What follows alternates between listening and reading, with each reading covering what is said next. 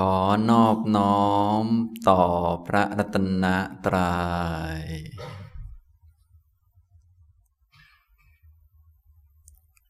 กราบคุณแม่ชีนะครับ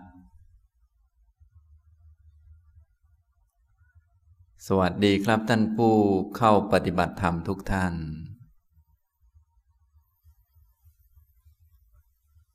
ตอนนี้ก็เป็นช่วงเย็นของวันที่สาม ในการเข้ามาปฏิบัติธรรม เมื่อช่วงบ่ายๆก็พาทุกท่านไปเดินเขาเรียกเดินทะลุดง เดินไม่ทะลุเท่าไหร่ไม่ได้เดินทุดงอะไรหรอก เพราะทุดงมันไม่ไม่ได้หมายถึงการเดิน ทุดงแปลว่าการขัดเกลากิเลส การที่ มีข้อฝึกหัดเพื่อที่จะฝืนกิเลสของตัวเอง ตัวเองมีกิเลสไปทางหนึ่งข้อปฏิบัติชนิดทุดงก็เอาไว้ฝืนกิเลสจะได้ไม่ทำตามกิเลสทุดงก็เลยเป็นข้อปฏิบัติที่ได้ผลได้อานิสงส์มากก็เพราะว่ามันไม่ทำตามกิเลสนั่นเองนะเช่นเราอยากจะทานอาหารหลายๆ มื้อก็ถือทุดงทานแค่อาสนะเดียวซะถ้าลุกขึ้นก็ไม่ต้องทานอีกเลยวันนั้น มันก็จะช่วยในการที่จะทำให้กิเลสประเภท อยากจะทานอาหารไม่รู้จักหยุดหย่อนมันลดลงไปได้ เพราะอย่างพวกเราส่วนใหญ่ก็ เดี๋ยวทานจุ๊บจุ๊บจิบจิบอย่างนั้นอย่างนี้อยู่เรื่อย ท่านจะลองบ้างก็ได้นะซื้อสักข้อหนึ่งนะบางท่านสงสัยตายก่อนนะถ้าถือทุดงนี่กิเลสตายไปเยอะทีเดียว เช่นเราถือ ทานอาหารแค่อาสนะเดียว หมายถึงว่า ถ้าจะทานอาหารเนี่ยนั่งทีเดียว ทานทีเดียว แล้วก็ในวันนั้นจะไม่ทานอีกเลยอย่างนี้เรียกว่าเป็นทุดง ก็จะช่วยให้เราไม่ต้องห่วงเรื่องอาหารการกินกินแล้วก็แล้วไปเลย ไม่ต้องห่วงว่าจะทานกี่ครั้งอะไรกี่ครั้งเนี่ยโดยเฉพาะพวกต้องการลดน้ำหนักนี่คงจะลดหวบเลยทีเดียวนะจริงๆ ทางทุดงนี้ไม่เกี่ยวกับลดน้ำหนัก แต่เกี่ยวกับการไม่ทำตามกิเลสนะ อย่างเงี้ยนะทุดงก็จะมี 13 ข้อด้วยกัน ท่านใดสนใจก็ไปศึกษานะ โดยส่วนใหญ่ก็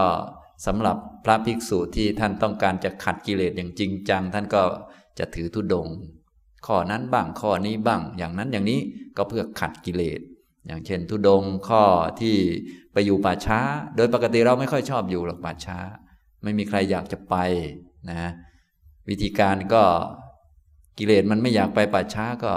ไปซะเพราะถือทุดงนะถืออยู่ป่าช้าเป็นวัดอย่างนี้เป็นต้นนะอันนี้ก็จะช่วยขัดกิเลสขัดกิเลส ก็กิเลสเรามันไม่ค่อยอยากไปป่าช้าเราก็ไปซะอันไหนที่กิเลสไม่อยากทำเราก็ทำอันไหนกิเลสอยากทำเราก็อย่าไปทำเอาโดยเอาทุดงมาเป็นเครื่องมือในการฝึกหัดนะทุดงก็เลยเป็น เครื่องมือเป็นอุปกรณ์เป็นวิธีในการขัดเกลากิเลส เขาเรียกว่า ทุดงก็คือ ธรรมะสำหรับเอาไว้ขัดเกลากิเลส ทุตะทุตะแปลว่า ขัดเกลากิเลสทำลายกิเลส อังคะแปลว่าเครื่องมือ เครื่องมือสำหรับขัดกิเลส เรียกว่าทุดงนะ ส่วนเดินทุดงไม่มีนะ เดินนี่ไม่ได้ขัดกิเลสอะไรนะ ส่วนตัวขัดกิเลสจะมี 13 ข้อท่านใดสนใจก็ ไปศึกษาได้คารวะเราก็เอามาปฏิบัติได้ บางข้อนะไม่ได้ทุกข้อหรอก เพราะว่าบางข้อก็เป็นของพระโดยเฉพาะ เช่น ถือผ้าสามผืนเป็นวัดอย่างนี้ก็จะทำให้ไม่ต้องห่วงเรื่องว่า เอ๊จะใส่จีวร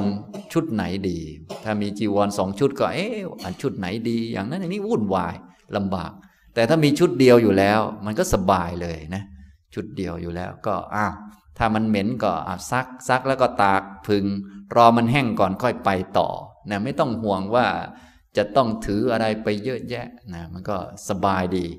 นะเพราะว่าถ้ากิเลสเราก็อ้าววันนี้อยากใส่ชุดนี้ วันนี้อยากใส่ชุดนี้ อย่างญาติโยมของเรานี่มาถือทุดงข้อนนี้คงจะไม่ได้ เพราะว่าพอไปทำงานอ้าวแกชุดเดิมอีกแล้วเลยอย่างนี้ก็โดนไล่ออกพอดีนะมันก็ข้อจำกัดของคารวะเราก็มีเยอะหน่อย แต่ก็สามารถถือทุดงได้บางข้อสำหรับคารวะเรา โดยเฉพาะเกี่ยวกับการทานอาหารเนี่ยถือได้ เช่น ถือกินข้าวอาสนะเดียวอย่างเงี้ยหรือถือกินข้าวภาชนะเดียว ภาชนะเดียวคือถ้วยเดียว ถ้วยเดียว แต่ถ้วยใหญ่ๆหน่อย ก็ได้ไม่ว่ากัน แต่ว่าถ้วยเดียวเท่านั้นนะอาหารทุกๆ ชนิดรวมกันเข้าไป อาหารคาวอาหารหวานกะปิน้ำปลาใส่ให้เรียบร้อย ทีเดียวนะภาชนะอันเดียวนะอันนี้ก็เป็นทุดงเช่นเดียวกันนะนี่ก็จะขัดกิเลสได้มาก เพราะว่าพวกเราก็คงจะแหม อยากทานอาหารคาว ทีหนึ่งอาหารหวานทีหนึ่งไอศครีมทีหนึ่งคนละทีคนละทีกัน แต่จริง ๆ แท้ที่จริงทานไปกี่ทีมันก็ไปลงที่ท้องเหมือนกันแหละ ฉะนั้นเพื่อให้ท้องมันไม่ยากไม่ลำบาก จะต้องมารวมกัน เราก็รวมกันตั้งแต่ต้น จริงๆมันก็ดีนะเนี่ย แต่กิเลสเราเนี่ยมันจะไม่ยอมดินะเนี่ยทุดงก็เลยดีมากนะท่านใดสนใจอย่าลืมศึกษานะทุดงเนี่ยเป็นข้อปฏิบัติสำหรับขัดกิเลสที่ดีมากคารวะเราก็เอามาปฏิบัติได้บ้างบางข้อนะท่านใดต้องการขัดกิเลสแบบไวๆนะขัดแล้วกิเลสมันจะหมดได้ไวแต่ถ้าขัดไปตามลำดับแบบพวกเราเนี่ยทำเท่าที่พอทำได้อันนี้โอ้โหโน่ เป็นปีๆกิเลสยังไม่ลดสักตัวเลยนะทำแค่พอทำได้อย่างนี้นะนะไอ้พวกแค่พอทำได้ในส่วนใหญ่กิเลสไม่มีวันหมดเลย ต้องทุดดงเนี่ยถึงจะขัดกิเลสได้ดีอย่างนี้นะเนี่ยที่พูดจริง ๆ ไม่ได้จะพูดทุดงนะเนี่ยพูดทะลุดงไปแต่พูดให้พอเข้าใจว่าทุดงเดินนี่มันไม่มีที่เรามาพูดนี่เดินทุดงอย่างนั้นอย่างนี้จริง ๆ มันไม่ใช่หรอกเดินมันไม่ใช่ทุดงเดิน มันก็เดินจาริกเดินไปนั่นไปนี่ แต่ว่าไหนๆเขาพูดกันแล้วก็พูดตามเขาก็ได้ แต่ความเข้าใจของเรานี่ต้องถูกต้อง ก็คือทุดงมันไม่เกี่ยวกับเดิน ทุดงมีอยู่ 13 ข้อ เกี่ยวกับเครื่องนุ่งห่มบ้าง เกี่ยวกับอาหารบ้าง เกี่ยวกับที่อยู่บ้างนะก็เพื่อจะให้การทานอาหารนั้น เกิดประโยชน์ในการละกิเลส เกี่ยวกับการอยู่ที่อาศัยมันละกิเลสนะโดยเฉพาะพระเนี่ยเกี่ยวกับเครื่องนุ่งห่มแล้วละกิเลสได้ อย่างนี้ หรือบางทีก็เกี่ยวกับการทำความเพียรที่หนักๆ อย่างเช่น ถือไม่นอนเป็นวัดเนี่ย อันนี้ก็สามารถที่จะไปถือเป็นทุดงได้ เขาก็ถือกันนะ อย่างท่านจักกุบาลเนี่ยถือจนตาแตกเลยนะ ตาแตกกับเป็นอรหันเนี่ยน่าเสี่ยงนะพวกเรา กลัวจะตาแตกแล้วไม่เป็นนะที่พระจักกุบาลเนี่ยถือทุดงข้อนี้ ว่าในหนึ่งพรรษาเนี่ยจะไม่นอนเลยว่างั้นนะเนี่ยก็นะแต่บางท่านก็ถือเหมือนกันนะ ถือถือสองปี ถือทุดงไม่นอนสองปี ก็คือช่วงปีเก่ากับปีใหม่นะถืออย่างเช่นพวกมาอะไร พวกสวดมนต์ข้ามปีเนี่ย พวกนี้หากินง่ายนะหากินง่ายก็คือปีเก่าห้านาที ปีใหม่ห้านาที รวมเป็นสวดมนต์สิบนาที ได้สองปี เอาไปขี้คุยได้ ถ่ายรูปไปโชว์ที่ไหนก็สบาย ช่วยอนุโมทนาด้วยนะฉันสวดมนต์ข้ามปีทีเดียวนะ สวดมนต์ตั้งสองปีเนี่ยนะพวกนี้ก็หากินง่าย แต่กิเลสไม่หมดนะพวกนี้นะ ถ้าจะกิเลสหมดต้องแบบจริงจริงจังๆนะอันนี้สรุปว่าทุดงมี 13 ข้อไม่เกี่ยวกับการเดิน แต่วันนี้ที่พาเดินก็เป็นการฝึกสติสัมปชัญญะ ฝึกปัญญา ถ้ายังไม่มีปัญญาอย่างน้อยก็ได้สติ ก็คือจะได้อยู่กับตัวนะ ได้อยู่กับตัว ทีนี้การที่จะอยู่กับตัวนี่บางทีทำสบายๆเกินไป ไม่ค่อยลำบากมันไม่ค่อยอยู่กับตัว แต่ถ้าลำบากบ้างเนี่ยเปลี่ยนสถานที่บ้างอะไรบ้างเนี่ยมันก็จะช่วยได้ เพราะว่าถ้าสถานที่มันคุ้นเคยเกินไปบางที จิตมันไม่ค่อยตื่นตัวมันก็จะง่วงนอน แต่ถ้าเดินไปทะลุป่าทะลุดงอย่างนั้น มีง่วงนอนบ้างไหม ถ้าง่วงก็เกินคนนะนะไม่ง่วงนะไม่ง่วง แต่ถ้าเดินลู่จงกรมนี่มันง่วงนะโอ้ยง่วง จะเป็นจะตายฟังอาจารย์พูดง่วง อันนั้นเขาเรียกว่าใช้อารมณ์แปลกใหม่ เป็นตัวกระตุ้นให้มันไม่ง่วง ฉะนั้นท่านไหนชอบง่วงบ่อยๆก็ใช้วิธีนี้ก็ได้ก็คือ ใช้อารมณ์ที่แปลกใหม่กระตุ้นมันนะกระตุ้นมันเพราะอารมณ์เก่านี้มันเคยชินไงพอมันเคยชินจิตมันก็จะหลับไหลตลอดอย่างฟังอาจารย์ก็หน้าเก่าๆลับ ก็ลองไปฟังอาจารย์อื่นดูบ้าง ที่โหดกว่าผมนะนะโหดกว่านะโหดถือไม่เรียวไปด้วยอะไรไปด้วยนะ นั่งอาจารย์เดิน จงกรมแบบพิธีอาจารย์นี่หลับตลอดเลย ต้องเจออาจารย์โหดกว่านี้ อาจารย์ที่ท่านถือไม่เรียวดูด้วยนะเดี๋ยวหลับเมื่อไรตีหลังเลยอย่างนี้นะโอ้อย่างนี้หลับไม่ลงกันนะ อันนี้ก็เขาเรียกว่าเปลี่ยนอารมณ์ เปลี่ยนอารมณ์สำหรับบางท่านนะ ก็ต้องปรับเอาตามความเหมาะสม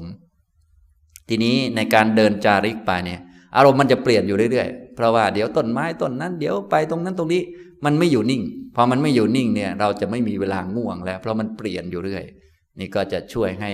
ไม่ง่วงเนี่ยส่วนที่หนึ่งนะถ้าท่านรู้จักวิธีฝึกสติก็จะได้มีสติดีด้วย เพราะว่าช่วงแรกๆ อาจจะมีนั่นมีนี่น่าสนใจเยอะหน่อยจิตอาจจะฟุ้งซ่านนิดนึง แต่พอเดินนานๆเนี่ยเดินนานๆมันก็จะเหนื่อยพอเหนื่อยเนี่ยมันส่วนใหญ่มันก็จะต้องมีสติ เพราะว่า ถ้าเหนื่อยแล้วถ้าไม่ระวังมันเดี๋ยวมันจะล้มบ้างจะนั่นบ้างจะนี่บ้างมันก็ต้องระวังเพิ่มขึ้น ก็ระวังนั่นแหละคือ การมีสติ หนทางลำบากบ้าง เพราะเราไม่คุ้น เป็นเขาบ้างเป็นหลุมบ้างบ่อบ้างก็ต้องตั้งใจเป็นพิเศษก็จะเกิดสติขึ้นมาง่ายเนี่ยเป็นอุบายเป็นเทคนิคนะท่านก็ลองดูว่าได้อะไรบ้างนะครับ ที่ให้ไปเดินนี้เพื่อให้ลำบากบ้างนั่นแหละ เพื่อให้ แดดบ้าง ลมบ้างอะไรบ้าง เพื่อให้ลำบากเป็นหลักนะถ้าเรารู้เนี่ยถ้าเกิดมีปัญญาเดินไปเรื่อยๆเนี่ยถ้าเกิดเหน็ดเหนื่อยเนี่ยบางทีปัญญาเราน้อยต้องทำให้ร่างกายลำบากมากๆ สร้างเป็นสถานการณ์ขึ้นมาสักหน่อยหนึ่งมันจะเกิดปัญญาขึ้นมา ความเป็นจริงเราไม่ต้องลำบากขนาดนั้น ถ้ามีปัญญาเห็นว่ากายนี้มันก็เป็นทุกข์ของมันอยู่แล้วโดยธรรมชาติ มันก็เกิดปัญญาอยู่แล้วแหละ แต่ถ้าอยู่เฉยๆปกติมันจะไม่เห็น ไม่เห็นว่ามันเป็นทุกข์ ไม่เห็นว่าเป็นภาระ ไม่เห็นว่าเป็นของหนักเป็นของเหนื่อยยาก ปัญญามันจะไม่เกิด พอปัญญาไม่เกิดมันจะวิ่งไปไหนต่อไหนก็ไม่ทราบ มันไม่รู้จักอิ่ม ไม่รู้จักพอ ไม่รู้จักพอดี แต่ถ้าเราเดินไกลๆเดินไปให้มันเหนื่อย ให้มันหิว ให้มันกระหาย ก็จะเริ่มว่ารู้สึกว่าโอ้ยมันเป็นภาระเนาะร่างกายนี้มันเป็นทุกข์นะมันหิวกระหาย โอ้ แค่เราได้น้ำดื่มสักอึกหนึ่งก็คงจะดี เนี่ย แค่นี้ ชีวิตเราจริง ๆ ไม่ต้องการอะไรมาก ถ้ารู้ว่ากายของเรานี่มันเป็นทุกข์นะเราได้น้ำแค่อึกหนึ่งก็พอแล้ว ไม่จำเป็นต้องได้เงินเป็นแสนล้านก็ได้ ได้น้ำแค่อึกหนึ่งก็พอใจแล้ว แค่นี้แต่โดยส่วนใหญ่มันโง่อยู่ มันนึกว่าเป็นตัวตนมันก็เลยต้องได้เยอะๆจึงพอใจแล้วไม่รู้จักพอสักทีแต่โดยความจริงถ้ารู้ว่าร่างกายของเราเป็นทุกข์นะ มันรู้จักตายนะ มันเป็นภาระนะ เรากระหายได้น้ำดื่ม มันก็พอแล้วนะจริง ๆ มันก็พอตั้งนานแล้วนะแต่ว่าที่มันไม่มีเมืองพอเป็นเพราะกิเลสเนี่ยทีนี้เราก็เลยต้องใช้วิธีการเรียนรู้โดยทำให้มันลำบากบ้างนะอย่างเช่นเดินไกลๆเนี่ยพอเหน็ดเหนื่อยขึ้นมา จริงๆเนี่ยเราไม่ได้ต้องการอะไรมากเลย ถ้าแดดร้อนต้องการแค่ร่มเงาต้นไม้สักต้นหนึ่ง เท่านั้นแหละ พอแล้วนะถ้ารู้สึกว่ามันร้อนมาก ลมพัดมาหน่อยหนึ่งก็เป็นไงครับ พอใจแล้วพอใจนะเนี่ยมันก็ไม่ได้ต้องการอะไรมากนะจริง ๆ ถ้าเรารู้จักว่าชีวิตมันเป็นทุกข์มันยากมันลำบากเนี่ยแค่เราพอหายใจเข้าหายใจออกได้ พอเดินได้มันก็โอเคนะ อย่างนี้ทำนองนี้ หรือเดินเดินไปเหนื่อยๆมาก ๆ ใช้เวลาเกือบชั่วโมงแล้ว แค่อาจารย์หยุดสักพักหนึ่งเราก็พอใจนะเห็นไหมเนี่ยสบายเลยนะ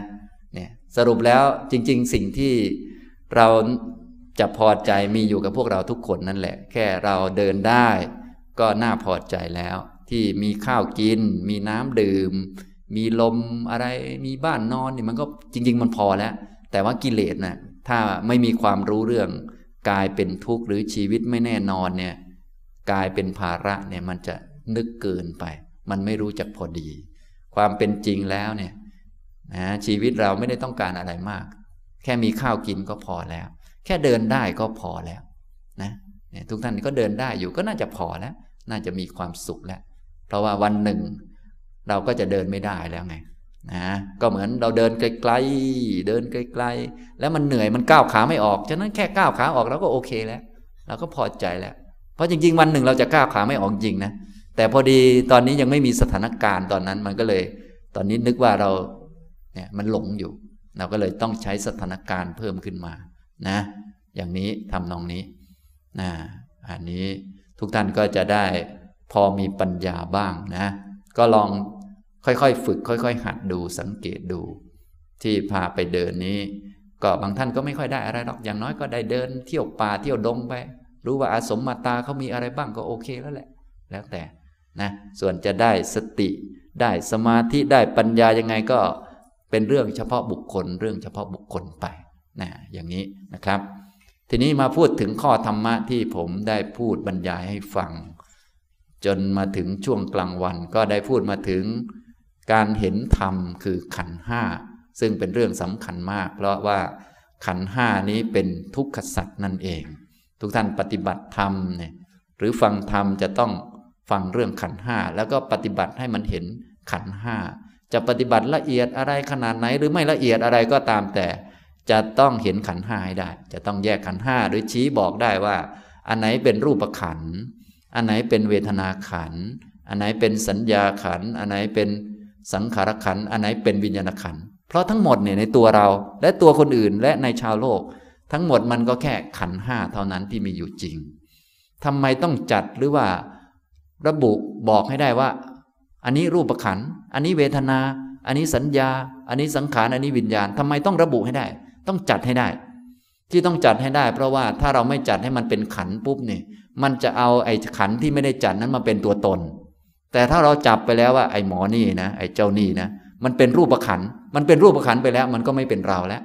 ไอ้หมอเนี่ยไอ้เจ้านี่มันเป็นเวทนาขันนะ มันเป็นเวทนาขันไปแล้ว มันก็ไม่เป็นเรา เพราะเราเรารู้จักมันแล้วไอ้นี่เป็นสัญญาขันนะ จัดให้มันเป็นสัญญาไปแล้ว มันก็ไม่เป็นเราแล้ว เพราะมันเป็นสัญญาไปแล้ว เราให้มันเป็นสัญญาไปแล้วนี่นะ จัดเป็นสังขารขันไปแล้ว จัดเป็นวิญญาณขันไปแล้ว หมดแล้ว เหลือตัวเราไหมไม่มีส่วนไหนที่จะเป็นตัวเราแล้ว มันก็ไม่มีตัวตน เพราะมันเป็นขันห้าไปหมดแล้ว ขันห้าร้อยเปอร์เซ็นต์แล้ว ทุกร้อยเปอร์เซ็นต์แล้ว สุขก็ไม่มี ไม่เที่ยงร้อยเปอร์เซ็นต์แล้ว เที่ยงก็ไม่มีอะอะอะอะตัวตนอยู่ไหน ไม่มีตัวตนนะอย่างนี้พอเข้าใจไหม นี่แหละเป็นเหตุผลว่าทำไมต้องจัดเป็นขันห้าให้ได้ เพื่อจะให้ตัวตนมันไม่มีนั่นแหละ ก็พวกเราเนี่ย ก็อะไรขันห้าอยู่ตรงไหนไม่รู้ พอไม่รู้ไม่จัดเป็นขันห้ามันก็เอาที่เราไม่ได้จัดนั่นแหละมาเป็นตัวตน เช่นเราเห็นหนังหน้าเราโผล่มา ถ้าเราไม่ได้ชิงจัดลงมือว่าไอ้หนังหน้านี่มันเป็นหนังนะปฐวีธาตุนะมันเป็นรูปขันนะถ้าเราไม่จัดมันเป็นอย่างนี้ ไม่รู้จักมันตามเป็นจริง มันก็จะเอาหนังหน้านะเป็นตัวเรา นี่พอเข้าใจไหมถ้าไม่จัดความรู้สึกสุขทุกข์ว่าเป็นตัวไม่จัดว่าเป็นเวทนาขันปุ๊บไม่รู้จักมันตามเป็นจริง มันก็จะเอาความสุขนั่นแหละ เป็นตัวเราเป็นเราสุข เป็นเราเป็นผู้เสวย เป็นผู้เสวยความสุขความทุกข์นะ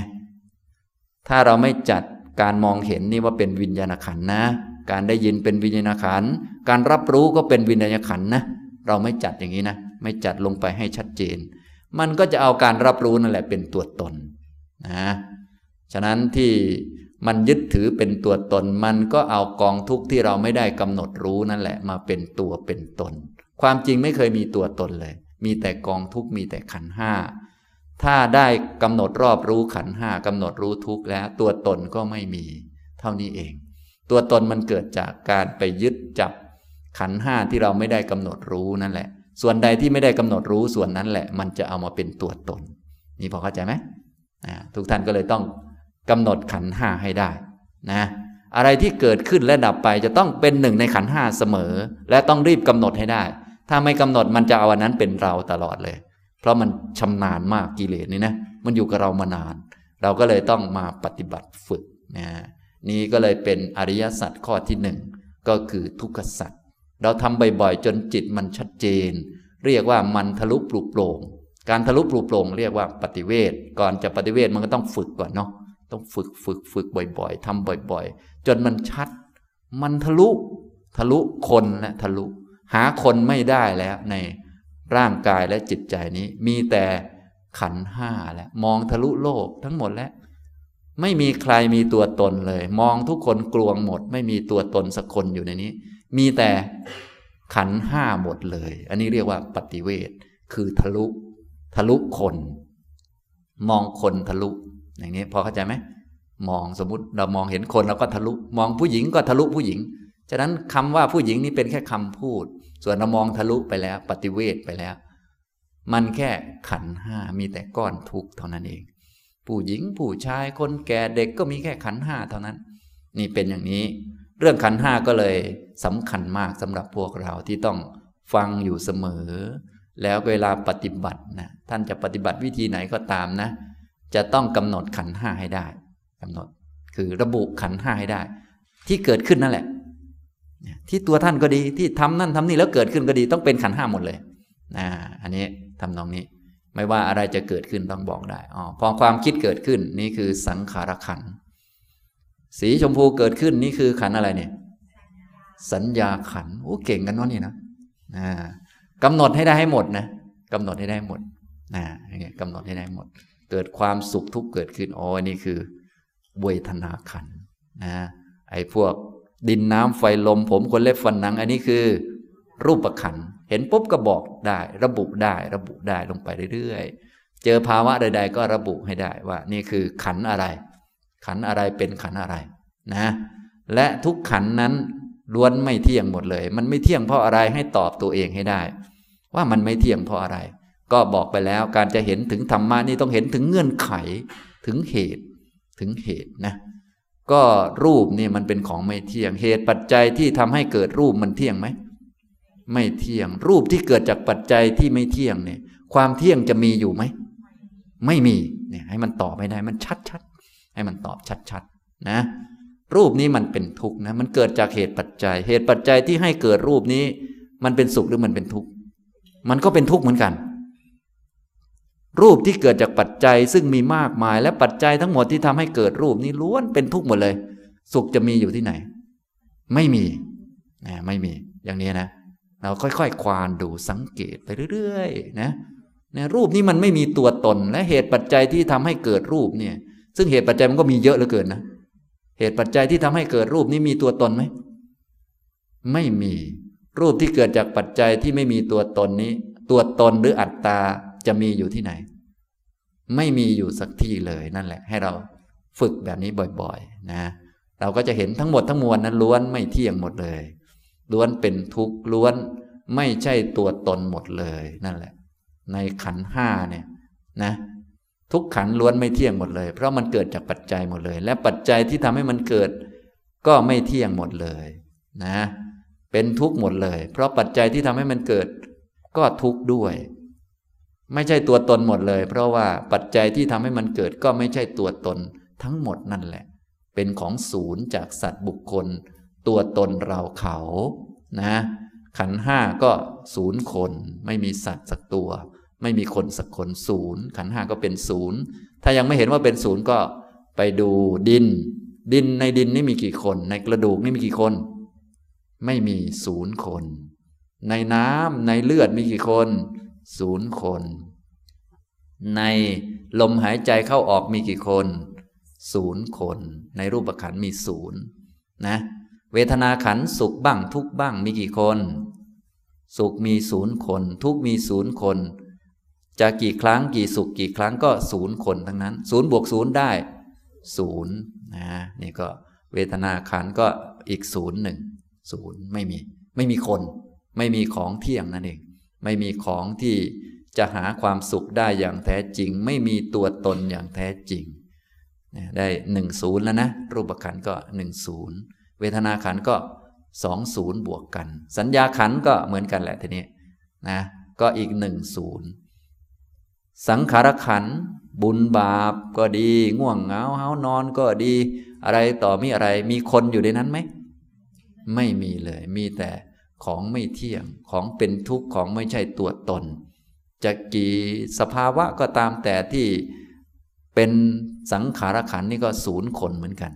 บวกศูนย์เข้าไปอีกศูนย์หนึ่ง วิญญาณขันไม่ว่าจะเป็นจักขูวิญญาณมองเห็นเนี่ยก็ไม่ใช่คน ไม่มีคนอยู่ในการเห็น นะในการรับรู้ก็ไม่มีคน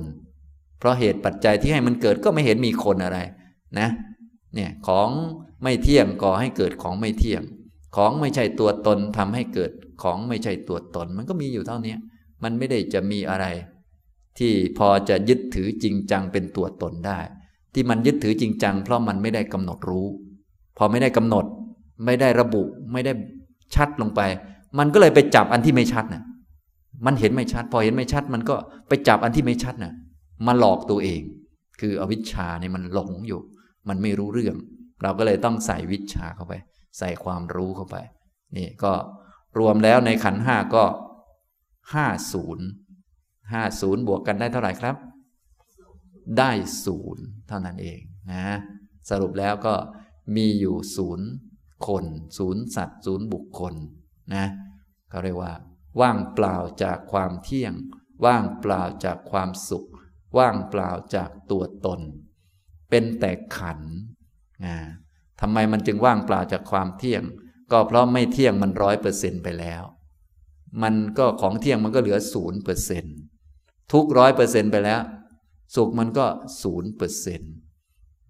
อนัตตาร้อยเปอร์เซ็นไปแล้ว อัตตาก็เลยไม่มีอยู่นี่แหละ ทำตรงนี้ เนี่ยแบบนี้นะทุกท่านก็ค่อย ๆ ฝึกไปเรื่อยๆนะเรื่องขันห้าก็เลยเป็นเรื่องสำคัญนะเป็นเรื่องสำคัญนะครับ เรื่องอริยสัจสี่นั่นเองเป็นเรื่องสำคัญสำหรับพวกเรา ทีนี้อริยสัจสี่มันก็สำคัญอยู่ อันแรกนี่เราต้องรู้จักให้ได้ก่อนก็คือ ทุกขสัจนะเพราะอันอื่นๆมันเกี่ยวเนื่องกับทุกขสัจนั่นแหละ ก็ ทุกขสัจทุกขะสมุทยสัจทุกขะนิโรธาสัจทุกขะนิโรธาคามินีปฏิปทา อริยสัจมันก็มีคำว่าทุกอยู่ข้างหน้าตลอดเลย เราก็เลยต้องกำหนดทุกให้ได้ก่อน ทุกก็คือ อุปทานขันธ์ทั้งห้าขันธ์ทั้งห้านี้เป็นตัวทุกเนี่ยอย่างนี้นะ อย่าลืมพากันศึกษาให้ดีๆ ปฏิบัติวิธีไหนก็อย่าลืมสังเกตว่า เอ๊เราได้กำหนดขันธ์ห้าชัดเจนดีไหม นะกำหนดให้ครบทุกขันนะกำหนดให้ครบนะมันอยู่ในขันห้านี่แหละ ถ้าไม่กำหนดเดี๋ยวจะยึดเป็นตัวตนขึ้นมา ก็ขันห้าเท่านั้นที่มีอยู่จริง ในจักรวาลในโลก ในวัฏฏะสงสารเนี่ยที่เป็นการเวียนว่ายไปของกองทุกนะในวัฏฏะสงสารทั้งหมดทุกภพภูมินี่ไม่ว่าจะภพภูมิไหนก็ตาม เรียกว่าเป็นการวนเวียนไปของกองทุกกองทุกก็คือกองขันห้านี่แหละ นี่ยทุกท่านก็มีคนละกองคนละกองกันไปนะเนี่ยเป็นความเป็นไปของกองทุกข์ล้วนๆไม่ใช่จะเป็นความเป็นไปของผู้หญิงผู้ชายสัตว์บุคคลอะไร เป็นความเป็นไปของทุกข์ทีนี้พอไม่ได้กำหนดรู้ขันห้าก็เลย ยึดว่าเป็นตัวเป็นตนขึ้นมาเนี่ยพวกถ้าเป็นคนที่ยึดตัวตนเต็มที่ก็ปุถุชนผู้ไม่มีสุตตะเลย นี่จะยึดถือตัวตนเต็มที่ ถ้าพูดว่าไม่มีตัวเราของเรานี่จะงงฟังไม่ออกเลยนะ อย่างทุกท่านคงจะฟังออกบ้างแล้วมั้งเนี่ยนะพอพวกเราอย่างน้อยมีสุตตะคือได้ฟังธรรมก็เริ่มฟังออกบ้างแล้วนะ พวกที่ยึดถือตัวตนเขาก็ยึดขันห้านี่แหละ ยึดขันละสี่แบบสี่แบบก็เลยเป็นสักกายทิฏฐิมีอยู่ยี่สิบแบบด้วยกัน ตัวสักกายทิฏฐินี้เป็นกิเลสที่เราต้องละก่อนเขาเลย เพื่อจะได้เป็นพระโสดาบัน ก็เกี่ยวกับเรื่องขันห้านี่แหละต้องรีบกำหนด ที่รีบกำหนดเพราะว่าต้องการให้ละสักกายทิฏฐิ ซึ่งมันมีอยู่ 20 แบบด้วยกัน 20 แบบมีอะไรบ้าง ก็เป็นความเห็นผิดในขันห้าเห็นผิดในสิ่งที่มีจริง นั่นแหละ มีจริงคือขันห้าแล้วเขาเห็นผิดตัวอยู่นะก็ในขันห้าขันละสี่ขันละสี่ก็เลยห้าคูณสี่เป็นยี่สิบนะก็มีเห็นรูปว่าเป็นตน เห็นรูปว่าเป็นตัวเรา เป็นสัตว์เป็นบุคคล เห็นรูปโดยความเป็นตน เห็นตนมีรูป เห็นรูปอยู่ในตน เห็นตนอยู่ในรูป ในรูปรูปขันเนี่ยก็เห็นเป็นสี่แบบ ถ้าเป็นปุถุชนเต็มที่เนี่ยจะเห็นผิดทั้งสี่ประเด็นนี้เลยนะทุกท่านก็ต้องไปแก้ ค่อยๆ เอาออกจากสี่ประเด็นนี้ ให้เหลือรูปอย่างเดียว รูปมีแต่ตนไม่มี อย่าไปเห็นตน ในรูปอย่าไปเห็นรูปในตน หรืออย่าไปเห็นรูปโดยเป็นตน ที่เห็นรูปโดยเป็นตนก็เช่น พอส่องกระจกปับ๊บเห็นหน้าโผล่ไปปุ๊บก็ นั่นตัวเราโผล่มาเลย อันนี้ก็คือเห็นรูปว่าเป็นตนเห็นไหมเคยเห็นแบบนี้บ้างไหมนั่นแหละ ถ้าเป็นปุถุชนเต็มขั้นจะมีครบเลยนะ มีครบเลย พวกเราคงจะเต็มขั้นบ้างไหมเนี่ย บางท่านบอกว่า เลยขั้นอีกหนูนะมีแน่นเอียดเลยแน่นหัวใจเลย ตัวตนเต็มเอียดแน่นเลยนะ นะมองมุมไหนก็โดนไปหมดนะโดนด่าบ้างอะไรบ้างเลย ด่าตั้งแต่หัวจรดเท้าเนี่ยโดนดิฉันเรียบ แค่สิวขึ้นหน่อยหนึ่งก็กลายเป็นเราสิวขึ้นแล้ว เอากันขนาดนั้นนะนะ อย่างนี้ทำนองนี้ น้ำหนักขึ้นนิดหน่อยก็กลายเป็นเราอ้วนไปแล้วบางคนนี่ยเนี่ยอย่างนี้ เห็นรูปโดยเป็นตน เช่น ความรู้สึกว่า พอเราส่องกระจกอู้นั่น เราเนี่ยเห็นไหมนั่นตัวเราตัวเราอยู่ในกระจกนะตัวเราก็คือเอาหนังหน้า เป็นตัวตน หนังหน้านี่คือรูปนะ หนังหน้านี่คือรูป รูปขันคือธาตุธาตุสี่คือปฐวีธาตุหนังหน้าเนี่ยเราเอาปฐวีธาตุเป็นตนนะอย่างนี้ หรือบางคนเอาทั้งร่างกายนี่เป็นตน เห็นรูปว่าเป็นตน ตัวเราคือใคร ก็ตัวเราก็คือตัวนี้ไงอาจารย์สุภีคือตัวไหน ก็ตัวดำๆนั่นไง ตัวผอมๆนั่นไงนะก็เอาทั้งรูปนี้เป็นตนเลยนะก็คือรูปเป็นตน บางทีก็เห็นตนมีรูป เช่นเห็นว่าเรามีน้ำหนักเท่านั้นเท่านี้ เราขึ้นเคยขึ้นตาช่างไหมขึ้นตาช่างบางคนขึ้นตาช่าง น้ำหนัก 86กิโลน้ำหนักนั้นของใคร ของเราไง เรามีน้ำหนักเท่านี้นะจริง ๆ น้ำหนักมีแต่มีเราไหมไม่มีน้ำหนักเป็นน้ำหนักของธาตุดินกับธาตุน้ำนะดังนั้นเราต้องกำหนดได้ให้หมดนะ ถ้ากำหนดไม่ได้ปุ๊บนี่พอขึ้นกิโลปุ๊บนี่เฮ้ยเรามีน้ำหนัก 85กิโลอุ้ยน้ำหนักเราลดเอ้ยน้ำหนักเราเพิ่มเห็นไหมตัวเรามันก็จะโผล่มา จากการไม่ได้กำหนดธาตุสีเห็นไหมไม่ได้กำหนดรูปขันมันจะโผล่มาเลย จะโผล่มา ซึ่งพวกเราชำนาญมากนะพอขึ้นกิโลปุ๊บนี่พอกิโลขึ้นน้ำหนักใครครับ ต้องน้ำหนักเราแง่ๆเลยถ้าไม่น้ำหนักเราจะน้ำหนักใคร น้ำหนักผีที่ไหนล่ะ ก็ต้องน้ำหนักเราดิเป็นบ้าแล้วดิทำไมน้ำหนักเรา แต่ที่จริงน้ำหนักเราเนี่ยมันเป็นบ้าอยู่รู้เปล่า มันเป็นบ้าอยู่ ความเป็นจริงมันเป็นน้ำหนักของ ธาตุดินกับธาตุน้ำพอใจไหมเนี่ยต้องหัดฝึกบ่อยๆ ต้องหัดรีบกำหนดนะ ถ้าไม่กำหนดปุ๊บเนี่ยเห็นอะไรปุ๊บถ้าไม่กำหนดเป็นขันห้าปุ๊บเนี่ยไอ้ไอ้ทิฏฐิมันจะเกิดเลย มันจะมาจับไอ้ที่เราไม่กำหนดอะไรมาเป็นตัวเราเลยท่านลองสังเกตดูก็ได้นะสังเกตว่าตัวตนมันจะโผล่มาปุ๊บเลย ถ้าเราไม่กำหนดมันจะโผล่มา ฉะนั้นก็เลยต้องหัดกำหนดบ่อยๆ เพื่อจะแก้มันนั่นแหละ เอาสัมมาทิฏฐิมาใส่แทนจะได้ละ เจ้านี้ออกไป นะนี่เห็นรูปโดยเป็นตน เห็นตนว่ามีรูปนะเรามีรูป เรามีกล้ามเป็นมัดๆนะเรามีกล้ามเห็นไหมจริงๆ กล้ามนะมี แต่เรามีไหมเรามีกล้ามไหมเรามีกล้ามไหมเอ๊ะมันกล้ามไม่ค่อยมัดเท่าไหร่เนาะประมาณนี้กล้ามเรามีกล้ามเป็นมัดๆนะแต่จริง ๆ ไอ้กล้ามนี่คือธาตุดินไม่เกี่ยวกับเราเลยเนี่ยเห็นไหมหลายท่านก็เกิดความรู้สึกพวกนี้อยู่เรื่อย ก็เพราะไม่ได้กำหนดมัน ก็เลยเห็นรูปว่าเป็นตน เห็นตนมีรูป เห็นรูปอยู่ในตนหรือเห็นตนอยู่ในรูปอาจารย์สุภีอยู่ที่ไหน ก็สิงอยู่ในข้างในเนี่ยข้างในร่างเนี้ยสุนัขอยู่ที่ไหนก็สิงอยู่ในร่างสุนัขเนี่ยเนี่ยก็คือเห็นตนหรือเห็นสัตว์ไปอยู่ในสิ่งนั้นนะเห็นผู้หญิงผู้ชายสิงอยู่ในร่างผู้หญิง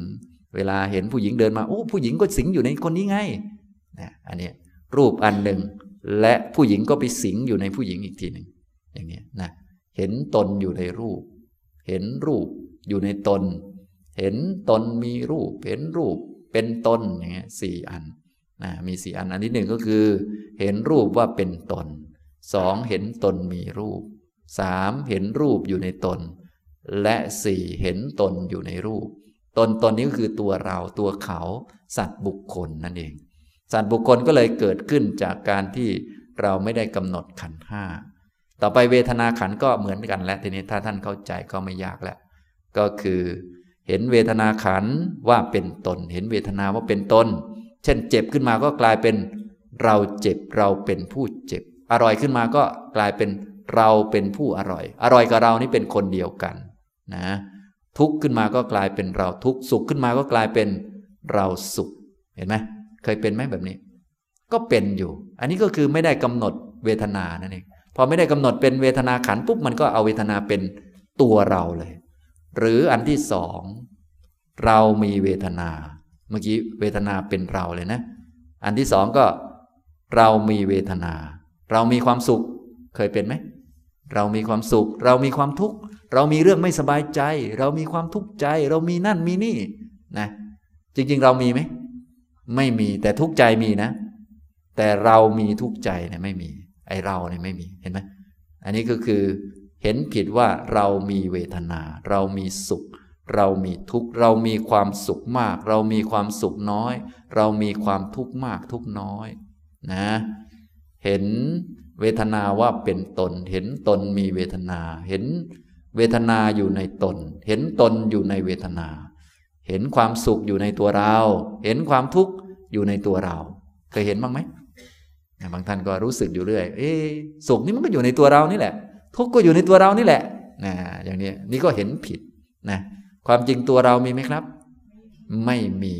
ฉะนั้นตัวเราเนี่ยมันผิดอยู่ตัวหนึ่ง มันผิดอยู่ตัวหนึ่งนะ แต่อาการที่มันผิดมันผิดขันละสี่ขันละสี่แต่ที่ผิดจังๆคือมันตัวเดียวคือตัวตนนี่แหละ เราก็เลยต้องรีบกำหนดขันห้า ไอ้ตัวตนก็จะหายไปอย่างนี้นะครับ ถ้าท่านได้กำหนดบ่อยๆ ท่านก็จะชำนาญ ต่อไปถ้ามีความรู้สึกว่ามีตัวตนเกิดขึ้น ท่านก็จะรู้ตามเป็นจริงว่าอ๋อตัวตนไม่ได้มี มันมาจากความหลง มาจากความเห็นผิด เราก็จะไม่เชื่อมัน ต่อไปมีคนมาบอกว่า แกแกอันนั้นด่าแกนะนะมีความคิดมาบอก ถ้าเรามีปัญญาเราก็บอกว่าไม่ใช่ นั่นของเราปัญญาก็จะมาบอกว่า นั่นก็ไม่ใช่ เราเป็นนั่นเป็นนี่ ปัญญาก็จะมาบอกว่า ไม่ใช่ นั่นเป็นตัวตนของเรานะ ปัญญาก็มาบอกว่า ไม่ใช่นะอย่างนี้ทำนองนี้ คนอื่นจะบอกว่านี่ที่ดินของคุณนะ ปัญญาก็จะมาบอกว่า ไม่ใช่ แต่เอามาเหมือนกันนะ แต่ว่า แต่ว่ามันรู้ว่ามันไม่ใช่ ปัญญามันจะบอก ปัญญาบอกปุ๊บมันก็จะไม่ยึดมานะแต่มันก็เอามาเหมือนกัน นะทำงานปุ๊บพอสิ้นปีปุ๊บเขาบอก นี่โบนัสของคุณนะ ปัญญาก็จะมาบอกว่า ไม่ใช่ แต่เอามาเหมือนกัน สบายเลย คนมีปัญญาจึงดีมาก แต่ไอ้พวกไม่มีปัญญา นี่โบนัสของคุณนะโอ้เอามาเป็นตัวของตัวเลยเนี่ยฉะนั้นคำพูดยังใช้ปกติ แต่ปัญญาเนี่ยจะรู้จะรู้ทัน นี่สามีของคุณนะ ไม่ใช่ มันเป็นสามีชาติเดียว เรารู้รู้ทันหมดเลย รู้ไปหมดรู้ทุกอย่างนะอย่างนี้ทำตรงนี้จึงไม่ทุกไงคนที่มีความรู้มีปัญญา เพราะรู้ว่าไม่ใช่นั่นเองนะทำตรงนี้ เจ้ากิเลสมันก็จะมาคอยกระซิบข้างหูว่า นั่นใช่ นั่นใช่ นั่นใช่ นั่นใช่ เกี่ยวกับเราของเราเนี่ยมันก็จะมากระซิบ ไม่ใช่กิเลสเราคนเดียวกิเลสคนอื่นๆเขารอบข้างด้วย นะ นั่นแกต้องทำอย่างนี้นะ คนนั้นมาด่าแก แกสมควรด่ามันคืนนะ ใช่ไหม ไม่ใช่นะปัญญามันจะแค่มาบอกว่าไม่ใช่ตอนนั้นเองนะฉะนั้นปัญญามันจะแค่บอกว่าไม่ใช่ อันนั้นกิเลสอย่าไปเชื่อมันเท่านี้เองเนี่ยปัญญาก็เลยมีลักษณะ ไม่เชื่อกิเลส ไม่เชื่อลมกรอกหูหรือว่าไม่เชื่อที่กิเลสมันหลอกอยู่ โลกใบนี้ก็เลยเป็นที่อยู่ของกิเลสมันหลอกไปหลอกมา มีบานยาสาถ่ายเยอะแยะ ทั้งกิเลสเราทั้งกิเลสคนอื่นเนี่ย เราก็จะเริ่มเห็นว่าอ๋อนี่กิเลสมันหลอกตลอดเนี่ย พอมีปัญญาก็เริ่มเห็น แล้วก็เริ่มไม่เชื่อมัน กินเยอะๆนะ จะได้สบายนะใช่ไหมครับนอนเยอะๆนะ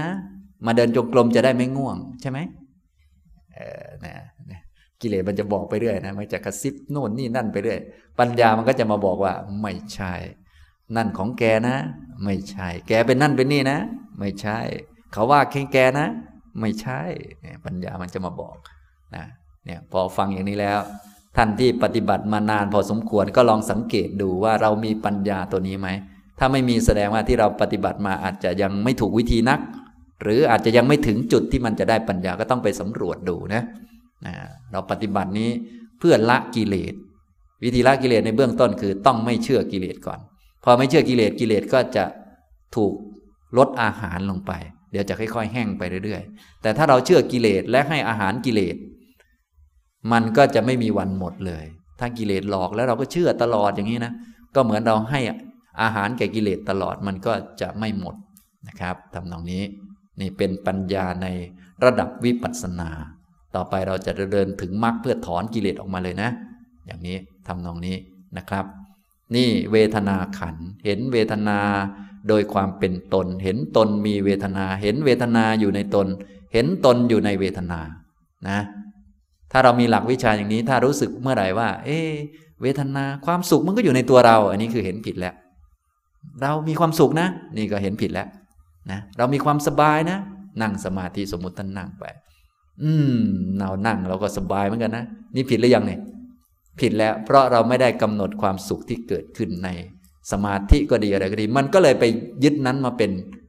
เราหรือเป็นของเรา หรือเราอยู่ในนั้น หรืออันนั้นอยู่ในเรานะเอ๊เราก็ไม่ธรรมดาเว้ยนั่งสมาธิก็ได้เหมือนกันไว้สงบมันเขาเขาเหมือนกันไว้ไม่ธรรมดาไว้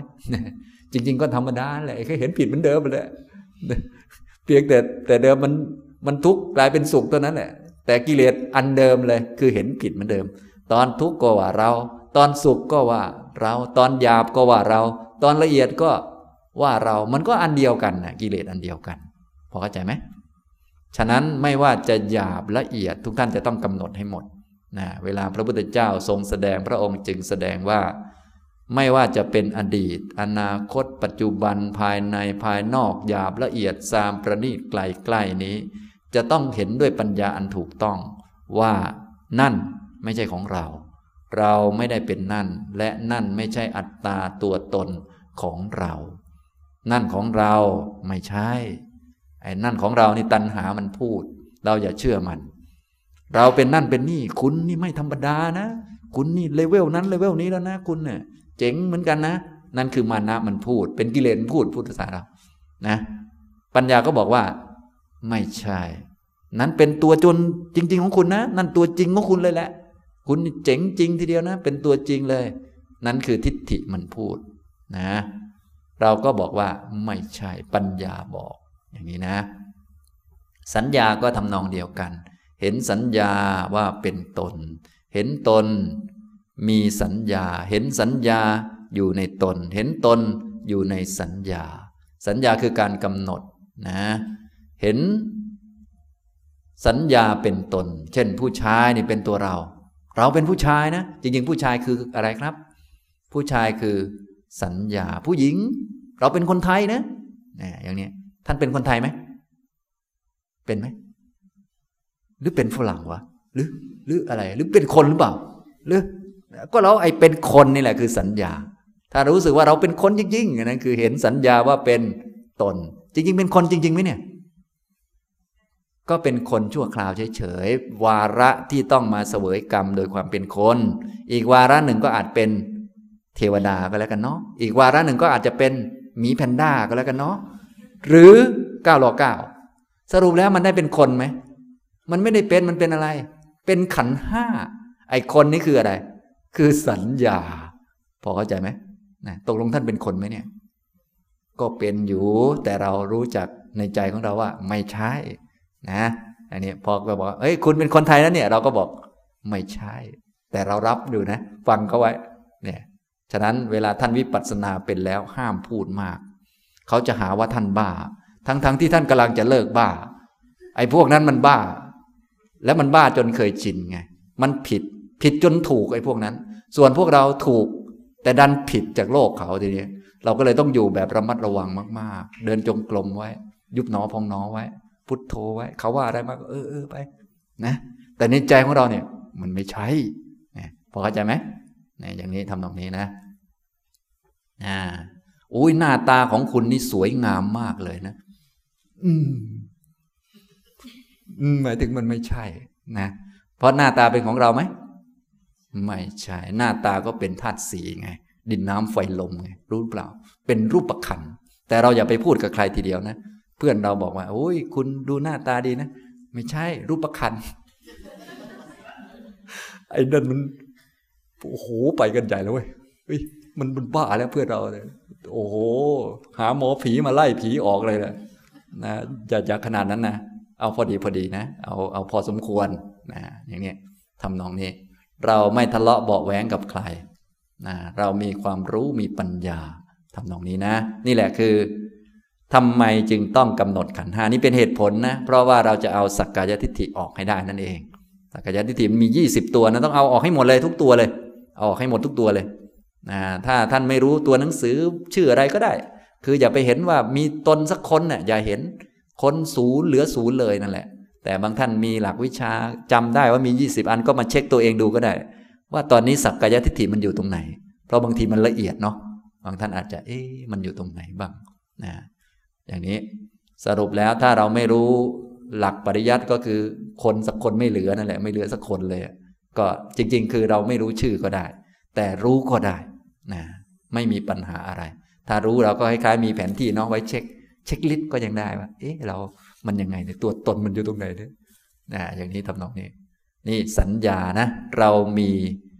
นะสัญญาเป็นเราเป็นตน เรามีสัญญา ตนมีสัญญา เห็นสัญญาอยู่ในตน คนไทยอยู่ในตัวเราเนี่ย ผู้หญิงอยู่ในตัวเรา ผู้ชายอยู่ในตัวเราเนี่ยนะความเป็นตัวเรา ผู้มีความรู้เท่านั้นเท่านี้ ก็อยู่ในตัวเราเนี่ยนี่คือสัญญาทั้งนั้นนะเนี่ย ความเป็นคนไทยเป็นคนนู่นนี่นั่นอะไรต่อมีอะไร จริง ๆ เนี่ยเราก็แค่เป็นมนุษย์เท่านั้นแหละ ไม่เป็นคนไทยไม่เป็นฝรั่งไม่เป็นอะไรทั้งนั้นแหละ ที่เป็นเนี่ยสัญญามันกำหนดขึ้นมานะอย่างนี้ถ้าอย่างพวกเราเนี่ยถ้าเกิดมาปุ๊บเขาเรียกประเทศแห่งนี้ว่าเขมรพวกเราก็จะกลายเป็น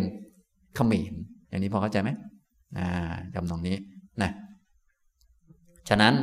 จริง ๆ ก็เป็นแค่นี้แหละ ก็เป็นแค่ขันห้านะยิ่งพวกเรียนประวัติศาสตร์เยอะๆบางทียิ่ง โอ้โหวุ่นวายมากกับสัญญาเนี่ยนะสัญญาในอดีต อุ้ยก็บอกนู่นอย่างอ่านประวัติศาสตร์นะพม่ามาตีอยุธยาบ้านเรานู่นนี่นั่นก็ว่าไปโอ้โห ไปเกลียดคนพม่า แท้ที่จริงแล้ว ในอดีตนั้น ก็ตัวเองนั่นแหละเป็นคนพม่า มาตีอยุธยา ในอดีตนะก็ตัวเองก็แล้วเนี่ยลองคิดดูปันขนาดนั้นนะเนี่ยมันไปอะไรก็ไม่รู้ไปแค่สัญญาเขาเขียนมาไม่รู้เขียนถูกเขียนผิดอะไร ไม่รู้เติมต่ออะไรมาบ้างนะ เราก็ยังไปมั่วสุมกันอยู่เลย มันเหลือเกินนะความหลงเนี่ยโอ้ยมันทำให้มั่วมานะจริง ๆ มันไม่มีพม่าไทยด้วยซ้ำไปนะนะอย่างนี้ก็เราก็ไปเกิดตรงนั้นบ้างตรงนี้บ้างอยู่แล้ว ก็ก็คราวที่มาปล้นไทยก็เราเนี่ยเป็นพม่ามาปล้น ตอนนี้ก็เลยมารับผลของกรรมอยู่แถวนี้ไง ก็พวกก็ทำยังไงก็ได้อย่างนั้นเนี่ย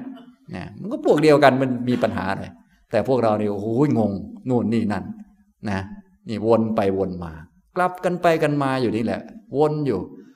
ก็คืออันไหนที่เราคุ้นเคยก็คือเรานั่นแหละ เราไม่ได้ไปไหนไกลหรอกเราอยู่วนๆแถวๆนี้แหละนะเพียงแต่เปลี่ยนรูปลักษณ์ไปเรื่อยๆ เราเคยชินที่ไหนเราก็อยู่แถวๆนั้นแหละ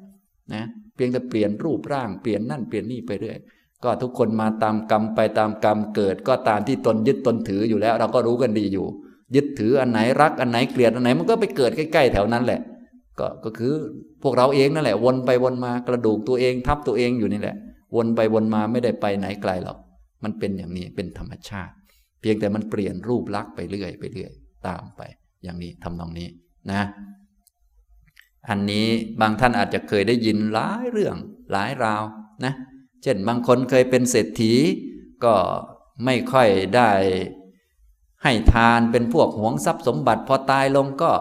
เป็นหมาอยู่ในบ้านตัวเองนั่นแหละ อย่างนี้เป็นต้นก็มีเยอะแยะตัวอย่างในพระไตรปิฎกก็มีอะไรก็มีเยอะแยะ ฉะนั้นสรุปแล้วมันก็อยู่ใกล้ๆแถวนี้แหละนะก็เรื่องที่เราอ่านก็เรื่องพวกเดียวกัน อาจจะเป็นเรื่องตัวเองนั่นแหละ วนๆไปวนๆมานะอันนี้ทำนองนี้ อุ้ยคนในอดีตนี่ทำไมมันโง่แท้ ก็คือตัวเองเลยแหละ คนในอดีต มันจะอะไรนักหนาเนี่ยคนเนี่ยเห็นไหมมันหลงเห็นไหมนะมันหลงสัญญาว่าเป็นตนเป็นเขาเป็นเรา จนเกลียดกันรักกันมั่วไปเรื่อยมันหลงนะอย่างนี้ทำนองนี้ จึงต้องรู้จักว่าสรุปแล้วก็มีแค่ขันห้ายิ่งขันอดีตที่ดับไปแล้ว ยิ่งไปกันใหญ่เลย ยิ่งไม่ต้องนึกถึงเลยโดยซ้ำไป เพราะมันของแล้วไปแล้ว มันก็แล้วไปแล้วไม่มีอะไรนะเพราะขนาดปัจจุบันเนี่ยมันก็ยังเป็นขันห้ามันจะมีอะไร อดีตมันดับไปแล้ว มันยิ่งไม่มีอะไรใหญ่ หายวับไปเลยแหละ นี่มันเป็นอย่างนี้ นี่ก็เป็นสัญญาขัน ต่อมาก็สังขารขัน เห็นผิดก็เหมือนกัน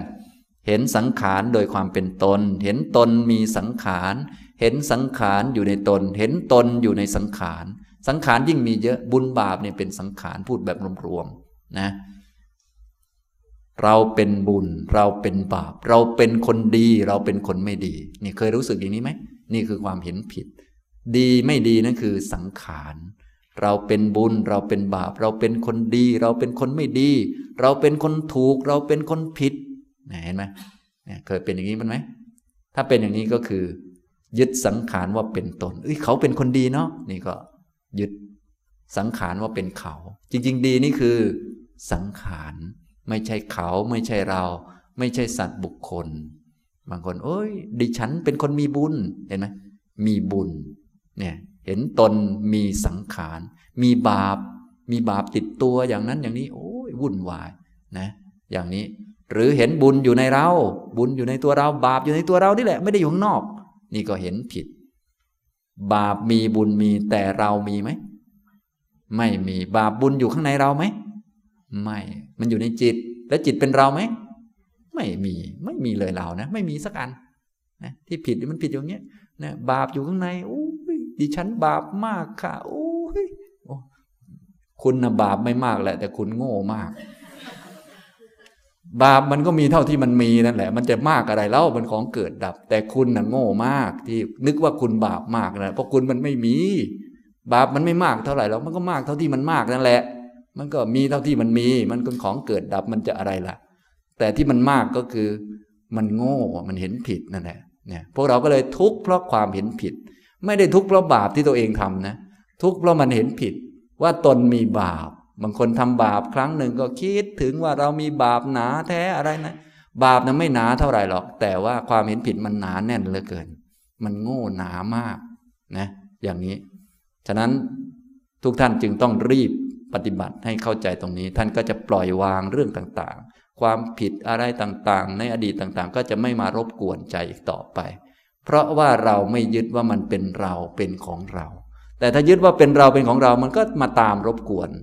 บางคนนู่นไปเอาชาติที่แล้วมารบกวนตัวเองระลึกชาติไปโอ้ยชาติที่แล้วเราเป็นคนทำผิดอย่างโน้นอย่างนี้ หรือบางทีก็ โอ้ยคนนี้เคยเป็นสามีกันในชาติที่แล้ว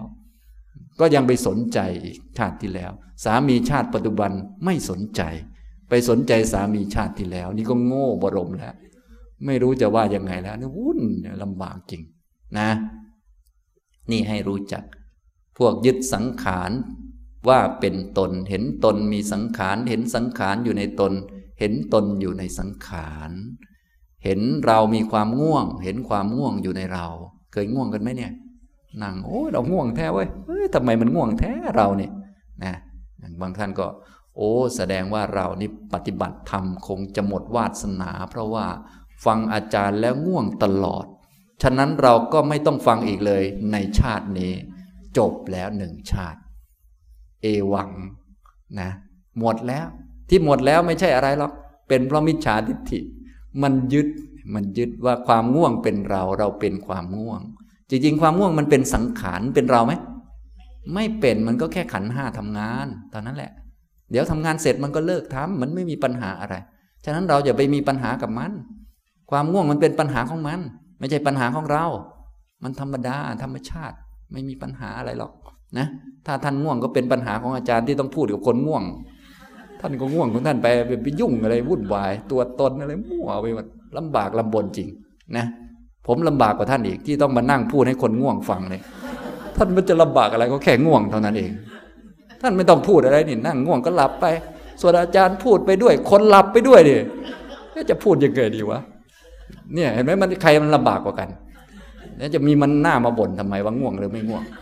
ถ้างั้นผมก็บ่นบางทีมาพูดให้คนง่วงฟังเนี่ยมันมีความสุขที่ไหนล่ะ ก็ว่ากันไปนี่มันก็วุ่นวายไปมันลำบากเลย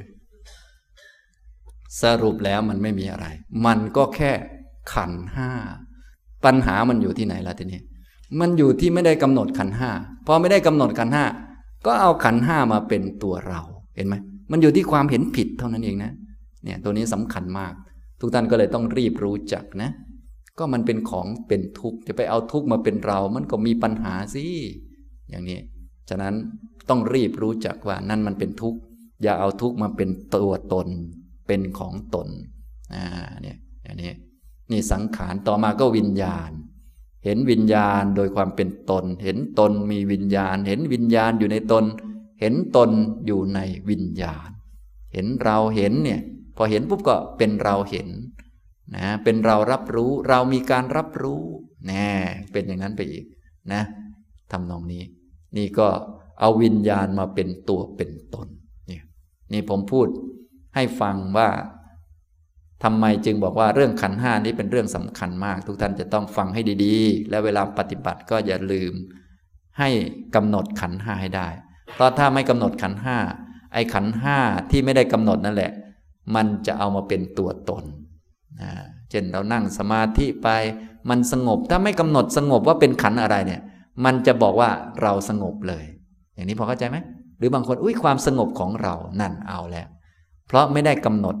ฉะนั้นอะไรเกิดขึ้นจะต้องกำหนดเป็นขันก่อนเสมอ นี่พอเข้าใจไหมพอสงบเกิดขึ้น สงบนี่เป็นขันอะไร เป็นสังขารขันเที่ยงไหมเนี่ยต้องถามตัวเองต่อไป มันจะอยู่กับเราตลอดกาลนานไหม ถาม พอได้คำตอบเรียบร้อย มันก็จะไม่มีปัญหา มันก็สงบเหมือนเดิม แต่เราไม่เอามาเป็นตัวตน เพราะมันเป็นสังขารขันไปแล้ว พอเข้าใจไหมนะอย่างนี้ ฉะนั้นท่านเกี่ยวกับอะไร ท่านจะต้องกำหนดให้เป็นขันห้าเสมอ ถ้าไม่กำหนดเป็นขันห้านั่นแหละจะเป็นปัญหาต่อไป เพราะจะไปยึดมันนะเนี่ยอย่างนี้ เช่นถ้าท่านมีสามีคนหนึ่งปุ๊บจะต้องกำหนดให้เป็นอะไร เป็นขันห้า ถ้าไม่กำหนดเป็นขันห้าปุ๊บเนี่ยจะกลายเป็นสามีของเราก็จะเกิดปัญหาขึ้น นี่พอเข้าใจไหมนะฉะนั้นจะต้องรีบกำหนดเห็นหน้าสามีปุ๊บขันห้าอันนี้เข้าใจไหมอยู่ตลอดไปไหมเห็นหน้าโผล่มาไอ้หน้านี้มันคือปัทวีธาตุปัทวีธาตุนี้จะอยู่ตลอดไปไหมไม่ตลอดเนี่ยแต่ต้องกำหนดให้ได้นะ ถ้ากำหนดได้ก็จะไม่มีปัญหา ก็ยังเป็นสามีเราเหมือนเดิม เราก็ใช้งานเขาได้ปกติ ใช้ไปซื้อกาแฟหรือซื้อก๋วยเตี๋ยวก็ตามสะดวก แต่ว่าไม่เป็นของเราแล้ว และไม่ทุกข์ด้วยทีนี้นี่พอเข้าใจไหมแล้วเราก็สามารถจัดการสิ่งต่างๆ ได้ดีมาก เพราะเรารู้อยู่แล้วว่า สามีนี้ไม่ใช่ของเรา ฉะนั้นทำงานหาเงินมา เราต้องเอาเงินมาเป็นของเราให้หมด เปลี่ยนชื่อเป็นของเราให้หมด เราก็รู้วิธีจัดการหมดแล้วสบายนะเรามีวิธีหมดแล้วสบายเลยเนี่ยอย่างนี้ทำนองนี้นะ ไม่อย่างนั้นจะมัวแต่ดีใจว่าเป็นของเราของเราอยู่ แต่เอาเข้าจริงทุกแทบลมแทบตายวันไหวอยู่กลัวอย่างนั้นอย่างนี้นะ ที่เราเกิดโศกะปริเทวะทุกโทมนัสอุปายาสะก็เพราะยึดขันห้าว่าเป็นตัวตนนี่แหละ ยึดรูปพอยึดรูปว่าเป็นตัวตน รูปเป็นเราเป็นของเราปุ๊บ พอรูปแปรปรวนเป็นอย่างอื่นเป็นไงครับ ก็จะเกิดความหวั่นไหวขึ้น รูป ร่างกายของเราเนี่ย พอยึดว่าเป็นเราปุ๊บพอเจ็บป่วยขึ้นมาสักนิดนึง ปวดหัวหัวร้อนๆป๊บป๊บเผาๆขึ้นมานิดนึงขี้ไม่ออกเป็นไงครับ ชักวันไหวแล้วทั้งๆทที่มันเป็นแค่รูป แต่พอเรายึดรูปว่าเป็นของเรา พอรูปแปรปรวนเป็นอย่างอื่น เราก็จะสั่นแล้วนะถ้ายึดเวทนาเป็นของเรา พอเวทนาแปรปรวนเป็นอย่างอื่นไม่เหมือนที่คิด พอทุกข์ขึ้นมาไม่อยากทุกข์แต่มันทุกข์สุขมันไม่ค่อยมีเราก็จะหวั่นไหวแล้ว นะเงินไม่ค่อยมีล้วเอ๊ความสุขเราจะหามายังไง แต่เดิม มีเงินเยอะไปซื้อหาของกินอร่อยได้ต่อไป ไม่มีสตังค์แล้วจะจะอร่อยเหมือนเดิมไหมเนี่ยจะมีความสุขไหมก็หวั่นไหวเนี่ยเพราะไปยึดความสุขว่าเป็นเราเป็นของเรา มันก็จะหวั่นไหว ยึดว่าเราเป็นคนไทย เราก็จะหวั่นไหวว่าจะมีใครมาทำลายประเทศไทยเราไหมยึดว่าเราเป็นชาวพุทธ เราก็จะหวั่นไหวว่าจะมีศาสนาอื่นมาเป็นไส้ศึกอะไรไหม จริง ๆ ไม่มีไส้ศึกอยู่ที่ไหนหรอกเพราะไส้มันอยู่ข้างในเราเนี่ยไอ้พวกเรานั่นแหละจะทำลายพวกตัวเอง ไม่มีใครทำลายเราได้หรอกก็เรานั่นแหละเนี่ยมันเป็นอย่างนี้ เนี่ยพอเป็นนั่นเป็นนี่ขึ้นมามันก็จะหวั่นไหวเห็นไหมนี่แหละ ความหวั่นไหวทั้งหลาย โสกะปริเทวะ ทุกโทมนัสอุปายาสะมันมาเพราะความยึดขันห้าทั้งนั้น พอยึดวิญญาณว่าเป็นตน ก็กลัวหวั่นไหวว่า เอ๊จะเห็นคนนั้นไหม ทำไมเราต้องเห็นคนนั้นด้วยทำไมต้องเห็นคนนี้ด้วยทำไมต้องรับรู้เรื่องนี้ด้วยโอ้ยกลัวจะได้รับรู้เรื่องที่ไม่ดี อยากจะรับรู้แต่เรื่องดีๆ นี่มันก็หวั่นไหว พอได้รับรู้เรื่องที่ไม่อยากจะรับรู้หรือรับรู้ ข่าวนั่นข่าวนี่ที่น่าเศร้าใจก็หวั่นไหว อย่างปีใหม่เนี่ย ก็เดี๋ยวบางท่านก็จะแหมข่าวปีนี้จะตายกี่คนเนาะถ้าตายเยอะกว่าปีที่แล้วก็หวั่นไหวเนี่ยอย่างนี้เป็นต้นนะ นี่ก็เพราะ ยึดวิญญาณเป็นตัวตน ก็เลยเกิดความหวั่นไหวขึ้น เกิดความทุกข์นั่นนี่ขึ้นไปนะฉะนั้นถ้าเราเห็นขันห้าตามมันเป็นจริงแล้วก็ความหวั่นไหวก็จะไม่มี ก็รูปก็เป็นรูป เวทนา ก็เป็นเวทนา สัญญาเป็นสัญญาสังขารเป็นสังขารวิญญาณเป็นวิญญาณ เมื่อเราเห็นละเอียดลงไปเรื่อยๆจนชัดเจนเรียบร้อยแล้ว โอ้ มันก็เป็นของมันอย่างนั้นนี่ เรียกว่าเห็นสัจจะเห็นทุกขสัจโอ้ รู้จักโอ้ไหมโอ้ มันเป็นอย่างนั้นนี่นั่นแหละ เรียกว่าสัจจะไม่ต้องใช้คำพูดก็ได้ หรือจะใช้คำพูดก็ได้ คือมันเป็นทุกขสัตว์เป็นกองทุกข์ที่ไร้ตัวไร้ตน เป็นของที่ไม่น่ายึดไม่น่าถือ เพราะมันเป็นของมัน อย่างนั้นมันไม่ใช่ตัวดีตัววิเศษอะไร เราถือมันเราก็ทุกข์เปล่าๆมันจึงเป็นของน่าเกลียดที่ไม่น่าถือโดยประการทั้งปวง เพราะถือเมื่อไรทุกเมื่อนั้นเลย เพราะถือว่าเป็นเราเมื่อไหร่วันไหวเมื่อนั้นเลย อย่างนี้เห็นชัดๆเลย มันจึงไม่ใช่ตัวดีอีกต่อไป โดยมันเป็นตัวทุกข์อุปทานขันห้าก็เลยเป็นตัวทุกข์นั่นเอง นะ ทุกนี้ก็เกิดเพราะตัณหาตัณหาเนี่ย มันทำให้เกิดทุกข์อันนี้ ถ้าสิ้นตัณหาทุกข์ก็ไม่มีนะทุกข์ก็ดับแบบที่เราสวดกันนั่นแหละ เดี๋ยววันหลังค่อยพูดให้ฟัง วันนี้พูดเน้นมาที่ตัวขันห้าว่าสำคัญอย่างนี้ ที่เราต้องฝึกปฏิบัติเนี่ยเน้นมาที่ละสักกายทิฏฐิก่อน ไปเช็คดูดีๆนะถ้าท่านจำไม่ได้ก็ไม่เป็นไรแค่ มันมีตัวตนโผล่มาไหม แล้วเชื่อมันไหม ลองสังเกตดูแหมคุณโดนด่านะ แกโดนด่านะ เชื่อไหม ถ้ายังเชื่ออยู่ก็แสดงว่าเห็นผิดอยู่ ถ้าไม่เชื่อก็อ๋อมันไม่ใช่ เพราะมีเราไหม ไม่มีนะ เอ๊คุณรู้สึกอ้วนขึ้นนะอ่าเป็นไงครับ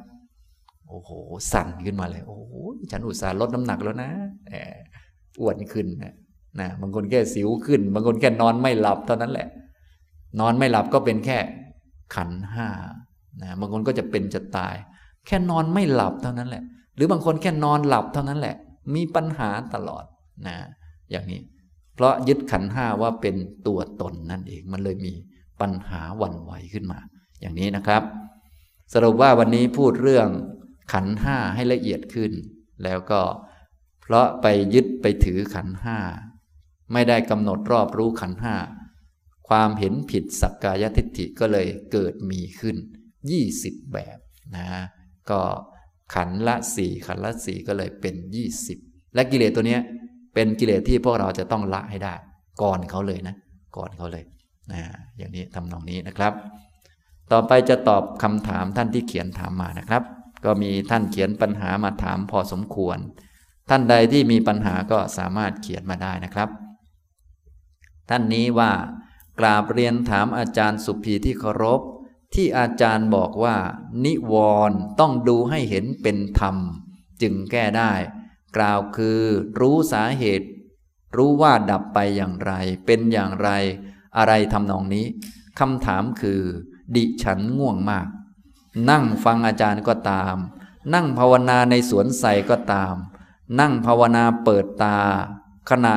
รอเข้าคลาสก็ตาม เผลอเป็นหลับและฝัน ตกผวังทันที ตกผวังไม่เป็นไรนะ อย่าตกตึกก็แล้วกันนะ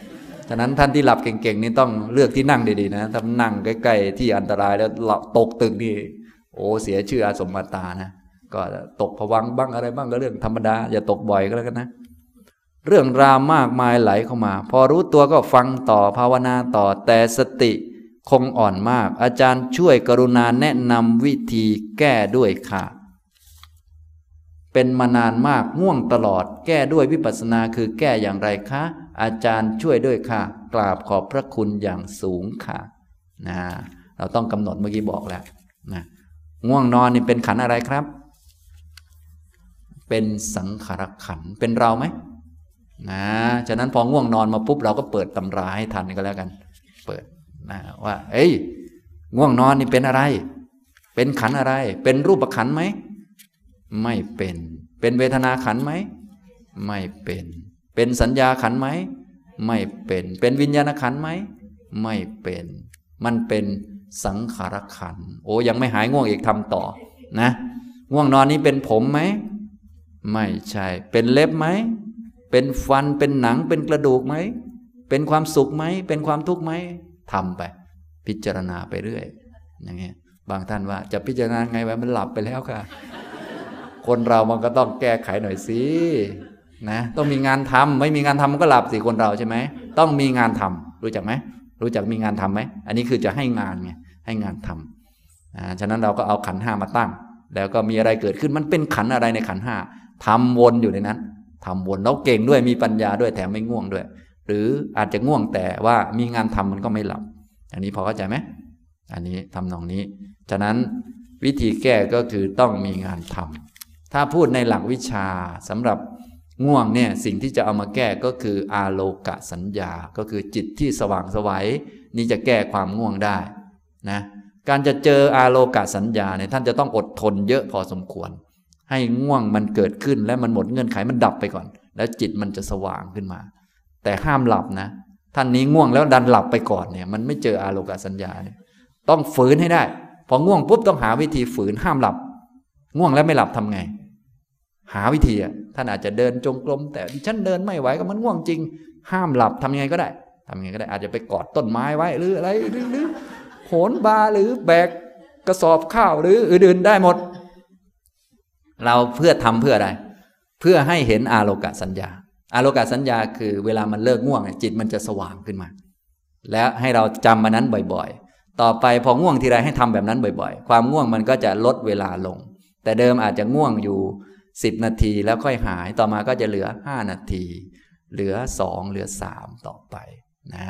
แต่ไม่ใช่ง่วงแล้วหลับนะถ้าง่วงแล้วหลับมันจะยืดไปเรื่อยๆนะท่านนี้เล่นง่วงแล้วหลับเนี่ยนะอันนี้ไม่ได้เรื่องนะแบบนี้นะ จะต้องห้ามหลับห้ามหลับ และห้ามโง่นะ ที่บอกว่าเอ้เราง่วงแล้วเราหลับสักพักหนึ่งตื่นมาคงจะหายง่วงอันนี้เลิกเลิกทำแบบนั้น จะต้องฝืนให้ได้ ห้ามหลับ ห้ามหลับเข้าใจไหมเหมือนท่านนั่งฟังผมพูดเนี่ย ถ้ามันง่วง ท่านก็ต้องใช้วิธีไหน ท่านก็ต้องบีบนวดตนเองบีบบีบเข้าไปบีบยิกเข้าไปทำยังไงก็ได้ ไม่ให้มันหลับทำยังไงก็ได้นะทำยังไงไม่จำกัด แต่ห้ามยื่นเท้ามาทางผมนะทำให้มันไม่หลับ บีบนวดนวดไทางตาไว้ อะไรวะทำไปนะทำยังไงก็ได้ อย่าให้มันหลับ ให้มันหลับนะฝืน อย่างที่ผมเกริ่นไว้แล้ว กิเลสใครมากคนนั้นก็ต้องอดทนมากห้ามบน่นเพราะว่ามันเป็นกิเลสของท่านช่วยไม่ได้ อย่างนี้พอเข้าใจไหมตัวแก้โดยตรงเรียกว่า ตรงตัวกันของความม่วงก็คืออาโลกสัญญา อันนี้แก้ตรงตัว แบบคู่ต่อสู้กันนะแบบแบบสู้กันเอาให้ตายไปข้างพออาโลกสัญญามาแสดงว่าง่วงตายไปแล้ว อย่างนี้เหมือนกับว่าพยาบาทกับเมตตา มันมันเป็นคู่ตรงข้ามกัน อันนี้พูดแบบต้องสู้นะทุกท่านจะต้องเวลาง่วงคืออย่าหลับนะเดินจงกรมง่วง ยังไงก็ได้ อย่าหลับนะอย่างนี้ก็หาวิธีนะอย่างนั่งฟังผมพูดเนี่ยนะท่านก็หาสมุดมาจดก็ได้ บางท่านก็จดไปก็ยังหลับได้ ก็เหลือคนอีกนะต้องหาวิธีอีกนะทีเนี้ยก็จดไปก็จดต้องฟังที่ผมพูด ว่าอาจารย์พูดอะไรบ้าง จดตามคำพูดเป๊ะๆบางท่านก็จดไปได้ได้สองบรรทัด มาดูอีกทีเอ้าได้โดราเอมอน อย่างนี้ไม่ได้อย่างนี้มันมันมันจิตไม่จดจ่อเราต้องหาวิธีนะทำไมจะต้องหา เพราะว่าเราต้องการแก้กิเลสของตัวเอง ต้องแก้วิธีแก้คือ ต้องไม่ให้มันหลับต้องได้อาโลกะสัญญาก็คือให้มันสว่าง สว่างมันจะมาหลังจากง่วง ท่านเคยง่วงไปสักพักหนึ่งแล้วมันสว่างเคยไป นะถ้าบางท่านเคยทำสมาธิบ้างอะไรบ้างเนี่ย จะเคยเจอแล้ว ก็คือง่วงเต็มที่เนี่ยพอมันเต็มที่แล้วมันจะมันจะเหมือนหายวุบไปพักหนึ่ง แล้วมันเอ้ยสว่างขึ้นมา ไม่ใช่หลับไปพักหนึ่งนะไอ้หลับไปพักหนึ่งไม่หายนะ ต้องไม่หลับด้วยนะแล้วมันหายไปจริงๆนะหายเป็นปลิดทิ้งเลยเมื่อกี้มันง่วงเหมือนช้างทับอยู่ดีๆมันมันหายไปไหนเนี่ย งงเลยนะบางที อันนั้นแหละเขาเรียกว่าอาโลกสัญญา เราจะเอาตัวนั้นมาสู้มันนะ ฟ้าหลังฝนมีอยู่จริงนะ ฉะนั้นเวลามันง่วงก็เหมือนกับเราติดฝนอยู่เราก็ไปเรื่อยๆเดี๋ยวเดี๋ยวพอฝนหายมันก็จะฟ้าหลังฝน แต่บางท่านว่าเวลาง่วงไม่มีฟ้าเลย มีแต่ฝนเด้ออันนี้ก็ค่อยๆ ฝึกค่อยๆหัดนะตัวตรงข้ามกันเรียกว่าอาโลกสัญญา ทีนี้ตัวช่วยก็มีหลายตัวที่เป็นตัวช่วย ตัวช่วย ตัวช่วยพระพุทธเจ้าก็แสดงไว้หลากหลาย ตัวช่วยก็คือ เวลาที่ความง่วงเกิดขึ้น เราอาจจะสวดมนต์ก็ได้ สวดมนต์นี้พระพุทธเจ้าก็แนะนำไว้ ให้สวดมนต์ด้วยเสียงอันดัง เพราะว่าเวลาสวดมนต์นี้เราจะต้องนึกนึกบทสวด หาบทที่มันยาวๆนิดหนึ่งหรือบทที่ยากนิดหนึ่งเช่นบทธรรมจักเนี่ยพอง่วงปุ๊บสวดเลยสวด สวดแล้วต้องสวดให้ได้ทุกตัวด้วยนะ บางท่านก็ดิฉันก็สวดเหมือนกันกันได้สองคำ อันนี้ไม่ได้ต้องสวดไปสวดสวดสวดมนต์สวดด้วยเสียงอันดัง ๆ นิดนึง เพราะเสียงดังมันจะช่วยให้ พวกในร่างกายของเรามันถูกกระตุ้นขึ้นนะเราไปอยู่เงียบๆแล้วก็สวดเสียงดังๆสวดเสียงดังเทวดาจะได้อนุโมทนาด้วยอะไรด้วย ช่วยกันหลายไม้หลายมือนะคงจะรอดแล้วสวดมนต์ด้วยเสียงอันดัง หรืออ้าวบีบตัวนวดตัวนี่พระพุทธเจ้าพระพุทธเจ้าของเราก็สอนไว้ทั้งนั้นนะ บีบตัวนวดตัว แงนมองดวงดาว มอง ดวงดาวมอง ฟ้ามองอะไรให้มันกว้างๆไว้ทำจิตให้เบิกบานมองกว้างๆไว้ มอง ทางตามองไว้ ห้ามหลับทำยังไงก็ได้นะอย่างนี้ทำนองนี้ พอเข้าใจไหมอย่างนี้ ก็ฝึกไป เดี๋ยวก็ได้ เดี๋ยวก็ได้ แล้วถามว่าเหตุให้เกิดความง่วง ให้เกิดนิวรณ์มันมาจากไหน ไอ้ความง่วงและนิวรณ์ทั้งหลายนี่มันมีเหตุนะเหตุของมันคือทุจริต เราเคยทำทุจริตไว้ เมื่อเคยทำทุจริตไว้เนี่ย เวลามาทำกรรมฐานเนี่ยนิวรณ์จะเยอะ ใครทุจริตเยอะนิวรณ์ก็จะเยอะไปด้วยนะ ฉะนั้นในเมื่อมันเป็นผลท่านจะต้องยอมรับและแก้ไขไปตามสมควร ถ้าคนที่เป็นคนดีมาก เป็นคนที่ทำความดีเยอะอะไรเยอะนะ เป็นคนที่มีบุญมากอะพูดภาษาเรา เวลามาทำกรรมฐานจะไม่ค่อยมีนิวรณ์นะเนี่ยพอเข้าใจไหมครับอย่างนี้ ฉะนั้นสรุปแล้วนิวรณ์นี้เป็นผลของสิ่งที่ท่านทำมา มันมาจากเงื่อนไข ก็คือมาจากทุจริตที่ท่านทำนั่นแหละ ทุจริตทั้งหลายก็มาจากการไม่สำรวมไม่ระมัดระวัง ชอบดู ชอบฟังชอบพูดสเปะสปะไปเรื่อย พูดเรื่องคนนั้นคนนี้ ลองตรวจสอบดูที่เราไปพูดเรื่องคนนั้นคนนี้ ส่วนใหญ่มันถูกหรือมันผิด มันผิดหมดเลย เวลามาทำสมาธิก็เลยนิวรณ์เยอะไปหมดนะอันนี้ก็ช่วยไม่ได้นะ ก็ต้อง สู้เอาทนเอา เหมือนกับเราต้องรับผล แต่ผลมันดันแรงเราก็ต้องฝืนเอา สู้เอาบริหารให้มันพอเป็นไปได้ ก็คืออย่าหลับก็แล้วกันพอเข้าใจไหมครับอย่างนี้ค่อยๆทำไปนะ อันนี้นะครับ ท่านนี้ก็บอกว่าทุกอย่างเลย ดิฉันง่วงมาก ฟังอาจารย์ก็ตาม นั่งภาวนาที่สวนใสก็ตาม นั่งภาวนาขณะรอเข้าคลาสก็ตาม ผลอเป็นหลับและฝันตกผวังทันที เรื่องราวมากมายไหลเข้ามาอ่าอันนี้ก็คือสติอะไรต่างๆ ยังอ่อนมากนะท่านก็ต้องช่วยตัวเองเยอะๆหน่อยนะเวลาภาวนาก็อย่านั่งนาน ให้เดินเอา เดินถ้ามันเดินสบายมันง่วงก็เดินลำบากสักนิดนึง ที่มันลำบากที่มันไม่ถึงกับเป็นอันตรายเอาพอสมควรนะนะต้องฝืนเอาอะไรเอา แต่ถ้ามันง่วงมากเดินไม่ไหวก็ต้องยืนเอา ยืนไม่ไหวก็ต้องหาที่จับที่เกาะไว้ ต้องฝืนเอา ต้องใช้ความอดกลั้นเยอะๆฝืนเยอะๆถ้าท่านไม่ฝืนกิเลสตัวนี้ของท่านก็จะไม่ลด พอไม่ลดท่านก็จะมีอุปสรรคอย่างนี้ คาอยู่ตลอดไปพอเข้าใจไหมครับอ่าอย่างนี้ก็ต้องฝืนไว้ แล้วก็ไปลดเหตุของมัน เหตุของพวกความง่วงก็พวกทุจริตท่านก็ลดนะ อยู่ที่นี่ก็คงไม่ได้ทำหรอกแต่ว่ามันเป็นผลของเก่ามาแล้วนี่ แล้วก็พวก ที่เราพอมองภาพออกอย่างเช่น ทานอาหารเยอะไปอะไรไป พวกนี้ก็ลดลดลงไปนะให้มันหิวสะบั้งอะไรบ้างเป็นต้น พวกนี้มันก็จะลดคลายความง่วงลงไปนะลองดูว่าสมมุติว่าท่านทานอาหารกลางวัน แล้วก็มาฟังอาจารย์ง่วงตลอดลองลองทานมื้อเดียวดูไหมงดงดกลางวันดู มานั่งหิวอะ นั่งหิวฟังอาจารย์ไปด้วยหิวไปด้วยเหมือนจะกินอาจารย์กันนะ อาจจะไม่ง่วงนะ หรือเปล่าก็ไม่ทราบแหละเราก็ต้องตรวจสอบทดลองดูตัวเองว่ามันยังไงกันแน่นะทุกอย่างมันต้องค่อยๆ หัดฝึกเอานะเราจะทำแบบเดิมทุกอย่างเพื่อให้ได้ผลอันใหม่มันไม่ได้ เราต้องเปลี่ยนใหม่ เปลี่ยนอันที่เราไอ้ง่วงนี่มันเป็นผลแล้วใช่ไหมมันเป็นผลอันนี้แล้วทีนี้เราก็ต้องปรับเอา แล้วก็ดูว่าเอ๊ะเราแก้ตรงไหนได้บ้าง แก้ตรงไหน แน่นอนสำหรับการปฏิบัติธรรมก็คือต้องแก้พวกทุจริตให้มีศีลให้ดี ต้องกินน้อยนอนน้อย หลักปฏิบัติมีอยู่ หลักปฏิบัตินี่เขาจะบอกเลย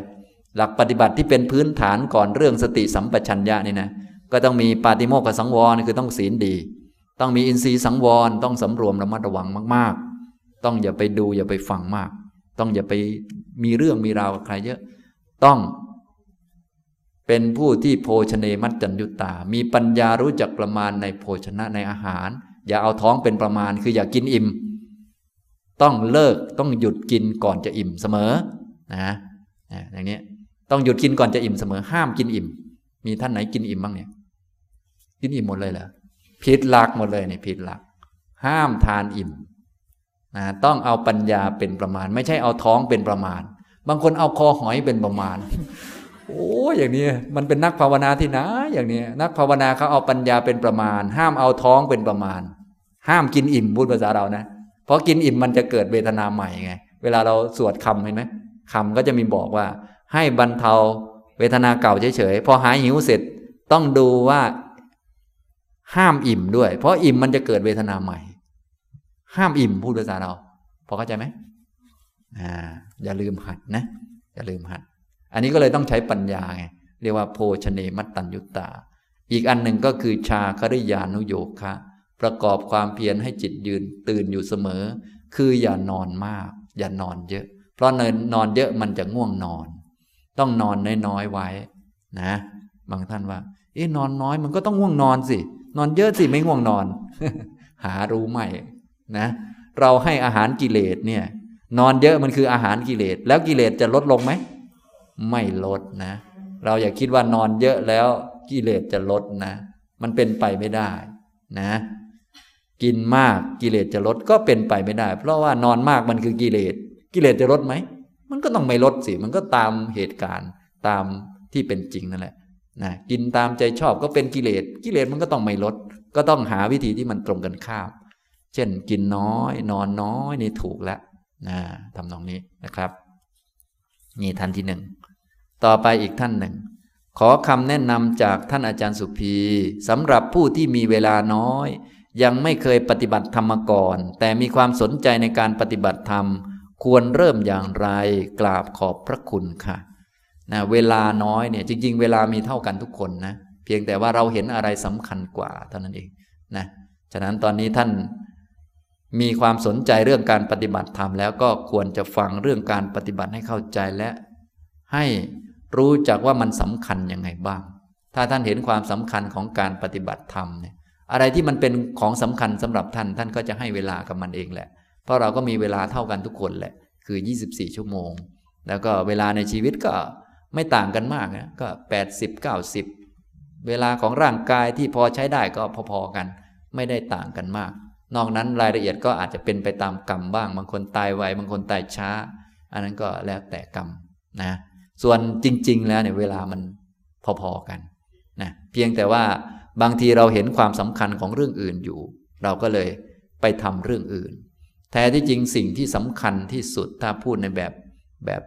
คนที่เข้าใจแล้วการปฏิบัติธรรมนี่มันสำคัญมากนะเพราะว่ามันช่วยให้เราไม่ทุกข์ได้ เงินเนี่ยเรามีเยอะเนี่ยช่วยให้หมดทุกข์ได้ไหม ไม่ได้ก็ยังทุกข์อยู่ดีเงินเนี่ยนะเงินเยอะๆบางทีช่วยให้มีศีลห้ายังไม่ได้เลยนะ อย่าพูดถึงหมดทุกข์เลยนะคนมีเงินเยอะนี่แค่จะมีศีลห้าครบยังไม่ได้เลย แต่ปฏิบัติธรรมเนี่ย แค่เรามานั่งหลับเนี่ยมันก็มีศีลห้าแล้วนะ มันดีกว่ากันเยอะไหม ดีกว่ากันเยอะนะ นั่งหลับแล้วตายไปในไปสวรรค์เลยนะ เพราะเรามีศีลห้าครบนะ มันดีมากเลย เราสมาทานนี้ไม่ใช่แค่ศีลห้าด้วย ศีลแปดแต่บางท่านว่าแปดเปื้อนไปแล้ว เพราะว่าไปทาของหอมอะไรของท่านก็ไม่รู้ ที่ถามว่าท่านเอาไม่ครบแปดก็ไม่เป็นไรเหลือเจ็ดนะก็ยังได้อยู่นะเห็นไหมเห็นไหมดีกว่าเงินตั้งเยอะนะ เนี่ยอย่างนี้ทำนองนี้ ฉะนั้นถ้าท่านพิจารณาให้ลึกซึ้งชัดเจนแล้วเนี่ยท่านก็จะเข้าใจเรื่องพวกนี้ทั้งหมด ศีลเนี่ยเป็นของมีค่าใช้ได้ทุกชั้นฟ้า จนถึงพรหมโลกจนถึงนิพพาน ไอ้เงินเนี่ยมันใช้ได้เฉพาะประเทศไทยเท่านั้นแหละเงินบาท ไปญี่ปุ่นก็ต้องเปลี่ยนเป็นเงินเยนเขาไปอเมริกาก็ต้องเปลี่ยนเป็นแบงก์ดอลลาร์อะไรก็ว่าไป ไปสวรรค์ชั้นจาตุมใช้ไม่ได้ เงินเนี่ยใช้สวรรค์ชั้นจาตุมไม่ได้นะ แต่ศีลเนี่ยใช้ได้ นะไปคุยกับเท้าสักกะได้เลยว่า ดิฉันมีศีลนะเป็นลูกศิษย์พระพุทธเจ้าเท้าสักกะเลยเลยเลยได้ สบายเลย ออกหน้าออกตาได้ สบายมากเนี่ยอย่างนี้ทำนองนี้มันดีธรรมะธรรมโมเนี่ยนะเนี่ยอันเนี้ยท่านสนใจธรรมะดีแล้วให้ฟังแล้วให้เห็นความสำคัญพอเราเห็นความสำคัญเราก็จะให้เวลาเองโดยธรรมชาติ เราเห็นความสำคัญของอะไรเราก็จะจะ ให้ราคาหรือให้เวลากับสิ่งนั้น เหมือนธรรมะเนี่ยเป็นของมีค่ามาก ถ้าท่านรู้ว่าธรรมะมีค่า ท่านก็จะเก็บทุกเม็ดทุกหน่วยของธรรมะไปทุกคำพูดนะทุกประโยคในหนังสือนี่ดีมาก ท่านก็จะเก็บไป เพราะเป็นของมีค่ามาก เหมือนกับเพชรเนี่ยนะเพชรเนี่ยสมมุติท่านมีเพชรหรือมีทองอยู่สิบบาทเนี่ยท่านเก็บไป ครบไหมท่านมีอยู่สิบบาทเนี่ยท่านวางแถวนี้วางเสร็จเรียบร้อยท่านเก็บไปครบสิบบาทไหม รบเลยเพราะอะไร เพราะทองมันเป็นของมีค่า ท่านไม่ให้มันหลุดมือไป นะ ทีนี้ธรรมจักนี้มีค่าไหม มีค่านะเราก็ไม่ให้หลุดมือสักตัวอักษรเลยนี่อย่างนี้เห็นไหมเนี่ยถ้าเรารู้จักว่าเป็นของดีมีค่ายังไง เราก็จะรู้เองว่าเราจะทำอะไร นะ อย่างนี้อย่างทองนี่เราโอ้โหนะคงจะไม่ยอมให้หลุดมือไปไหนเลยนะนะจนกว่าไม่มีจะไม่มีมือจะให้หลุดเลยยัง วุ่นวายอยู่นะเพราะเราเห็นว่าสิ่งเหล่านั้นมีคุณค่านั่นเอง ฉะนั้นถ้าเราเห็นว่าศีลมีคุณค่าเนี่ยเราก็จะไม่ให้ศีลหลุดมือไปเลยห้าข้อก็จะให้ห้าข้อ ศีลแปดนี่ก็มีค่ามาก บางท่านหลุดมือไปแล้วนะอันนั้นก็เอาใหม่ก็แล้วกันเนาะสมาทานใหม่ แล้วอย่าให้หลุดมือนะ ศีลห้าเนี่ยมีค่ามากกว่าความเป็นพระเจ้าจักรพรรดิอีกนะศีลแปดนี่มีค่ามากกว่า ความเป็นพระเจ้าจักรพรรดิ ความเป็นพระเจ้าจักรพรรดิเนี่ย คลองทั้งโลกเลยนะ มีสมบัติพัสถานเยอะแยะอยากได้อะไรก็ได้ แต่ว่ามีอายุจำกัดนะความสุขก็จำกัดอายุก็จำกัด แต่ว่าศีลแปดเนี่ยเรารักษาศีลแปดเนี่ยเป็นเหตุที่จะให้ได้ไปสวรรค์ชั้นดาวดึงนะที่ท่านรักษาอยู่นี่นะนะอย่างนี้พอเข้าใจไหมมีค่ามากกว่ากันเยอะมากนี่อย่างนี้ทำนองนี้นะทุกท่านจึง ควรที่จะรักษาให้ดี จะวันหนึ่งคืนหนึ่งก็ตาม หรือกี่วันก็ตาม อย่าให้หลุดมือไปเนี่ยเห็นไหมถ้าคนมีปัญญามีความรู้เนี่ยเขาก็จะรู้วิธีทำโดยธรรมชาติเองอย่างนี้นะท่านนี้ก็อย่าลืมฟังธรรมให้เข้าใจ ฟังแล้วก็จะได้พิจารณาอย่างนี้นะ ส่วนเรื่องเวล่ำเวลานี้ก็อย่างที่เกริ่นไว้แล้วคือ มีเท่ากันทุกคนนะครับ อีกท่านหนึ่งขอเรียนถามอาจารย์ว่า ข้อที่หนึ่งอาจารย์มีความเห็นอย่างไรในการสวดมนต์ข้ามปีคะผมไม่ได้มีความเห็นอะไรนะ เพิ่งจะมีความเห็นตอนท่านถามผมนี่แหละเพราะท่านถามมาผมก็ต้องแสดงความเห็นไป แต่ผมไม่ได้เห็นมาก่อนนะเพราะว่าไม่มีคนถาม ผมไม่ได้เห็นอะไรก็เขาสวดก็สวดไปเป็นเรื่องของเขา อย่าไปยุ่งกับเขานะคือเรื่องของชาวบ้านอย่ายุ่งเขานะเขาสวดข้ามปีหรือข้ามชาติก็เรื่องของเขาเถอะ มันเรื่องของชาวบ้าน เขาไม่ได้มาสร้างทุกข์ไม่ได้มาสร้างสุขอะไรให้เราหรอก เราดูของเราไป นะ ไม่ต้องไปเห็นไม่ต้องไปยุ่งอะไรกับเขาหรอกนะ ถ้าเขาจะดีก็เป็นดีของเขา ถ้าเขาจะไม่ดีก็เป็นไม่ดีของเขา แต่สวดมนต์นี้คงดี แล้วอาจารย์เห็นยังไงครับข้ามปี ก็เห็นว่ามันข้ามปีเนี่ยสิครับ จะเห็นยังไงล่ะก็มันข้ามปี มันก็สวดสองปีเลย นะ มันก็ดีดิสองปีเลยนะนะแต่ว่าบางคนอาจจะหัวหมอสักหน่อยอ่าสวด ปีสองห้าหกหนึ่งนี่สิบนาที สวดปีสองห้าหกสองนี้อีกสิบนาทีรวมเป็นยี่สิบนาที อันนี้จะน้อยไปนิดหนึ่งนะอย่างนี้ ถ้าแบบนี้ก็สวดปีเดียวก็ได้ สวดปีเดียวให้เยอะกว่านี้หน่อยฉะนั้นมันไม่ได้อยู่ที่ข้ามปีไม่ข้ามปีอะไร มันอยู่ที่สวดกี่นาที ดูที่ปริมาณว่าอันไหนมากกว่ากันก่อน อันที่หนึ่ง ต่อมาดูปริมาณเรียบร้อย ดูคุณภาพของการสวดที่ บางคนสวดแต่จะเอาจบเท่านั้นแหละ เมื่อไหร่มันจะจบสักทีว่าบทนี้ยาวจังเลย ไม่มีปัญญาอะไรเลย สวดรอจบเนี่ยธรรมจักนี่นานจังบอกว่าให้สวดพิจารณาไปด้วย จะพิจารณาไงมันใจจะขาดแล้ว เอาแล้วรอจบเท่านั้นแหละนะเห็นไหมนะอันนี้คือได้แต่ปริมาณ ดีกว่าไม่ได้ แต่มันได้แต่ปริมาณ ไม่ได้คุณภาพ ที่สำคัญคือคุณภาพ ความรู้ได้ปัญญาอะไรไปบ้างส่วนรอบที่หนึ่งได้ปัญญาอะไรไปบ้างส่วนรอบที่สองได้ปัญญาเพิ่มอะไรบ้างส่วนรอบที่สามได้อะไรเพิ่มไปบ้างนะนี่คือคุณภาพ เพราะว่าการฟังธรรมหรือสวดธรรมะของพระพุทธเจ้านี้จะต้องได้ฟังสิ่งที่ไม่เคยได้ฟัง สิ่งที่เคยได้ฟังแล้วก็จะเข้าใจ จะชัดเจนมีสัมมาทิฏฐิละมิจฉาทิฏฐิได้ จิตจะเบิกบานผ่องใสอันนี้คืออานิสงส์ ของการฟังธรรมของการสวดธรรมะของการศึกษาธรรมะ ถ้าเราไม่ได้อานิสงส์อย่างนี้แสดงว่าเราทำไม่ถูกเราทำไม่ถูกมันจึงไม่ได้อานิสงส์ถ้าทำถูกจะต้องได้ไปอานิสงส์เพราะว่าพระพุทธเจ้าตรัสไว้จะต้องเป็นจริงตามนั้น ถ้าเราไม่ได้แสดงว่าเราไม่ได้ทำหรือเราทำผิด ไม่ทำเหมือนพระพุทธเจ้าบอก ถ้าทำเหมือนพระพุทธเจ้าบอก ต้องได้เหมือนที่พระพุทธเจ้าบอกทุกประการนะถ้าทำเหมือนทุกประการก็ต้องได้ เหมือนที่บอกทุกอย่าง เพราะพระพุทธเจ้าเป็นสัพพัญญูไม่มีวันพูดผิดนะอย่างนี้ถ้าจะผิดก็ผิดที่พวกเรานี่แหละนะนะธรรมะของพระพุทธเจ้าก็เลยเป็นไม้บรรทัดวัดได้ ว่ายังไงบ้างเนี่ยเห็นไหมอย่างนี้ทำนองนี้นะ ทุกท่านก็อย่าลืมฟังให้ดีสวดให้ดีนะ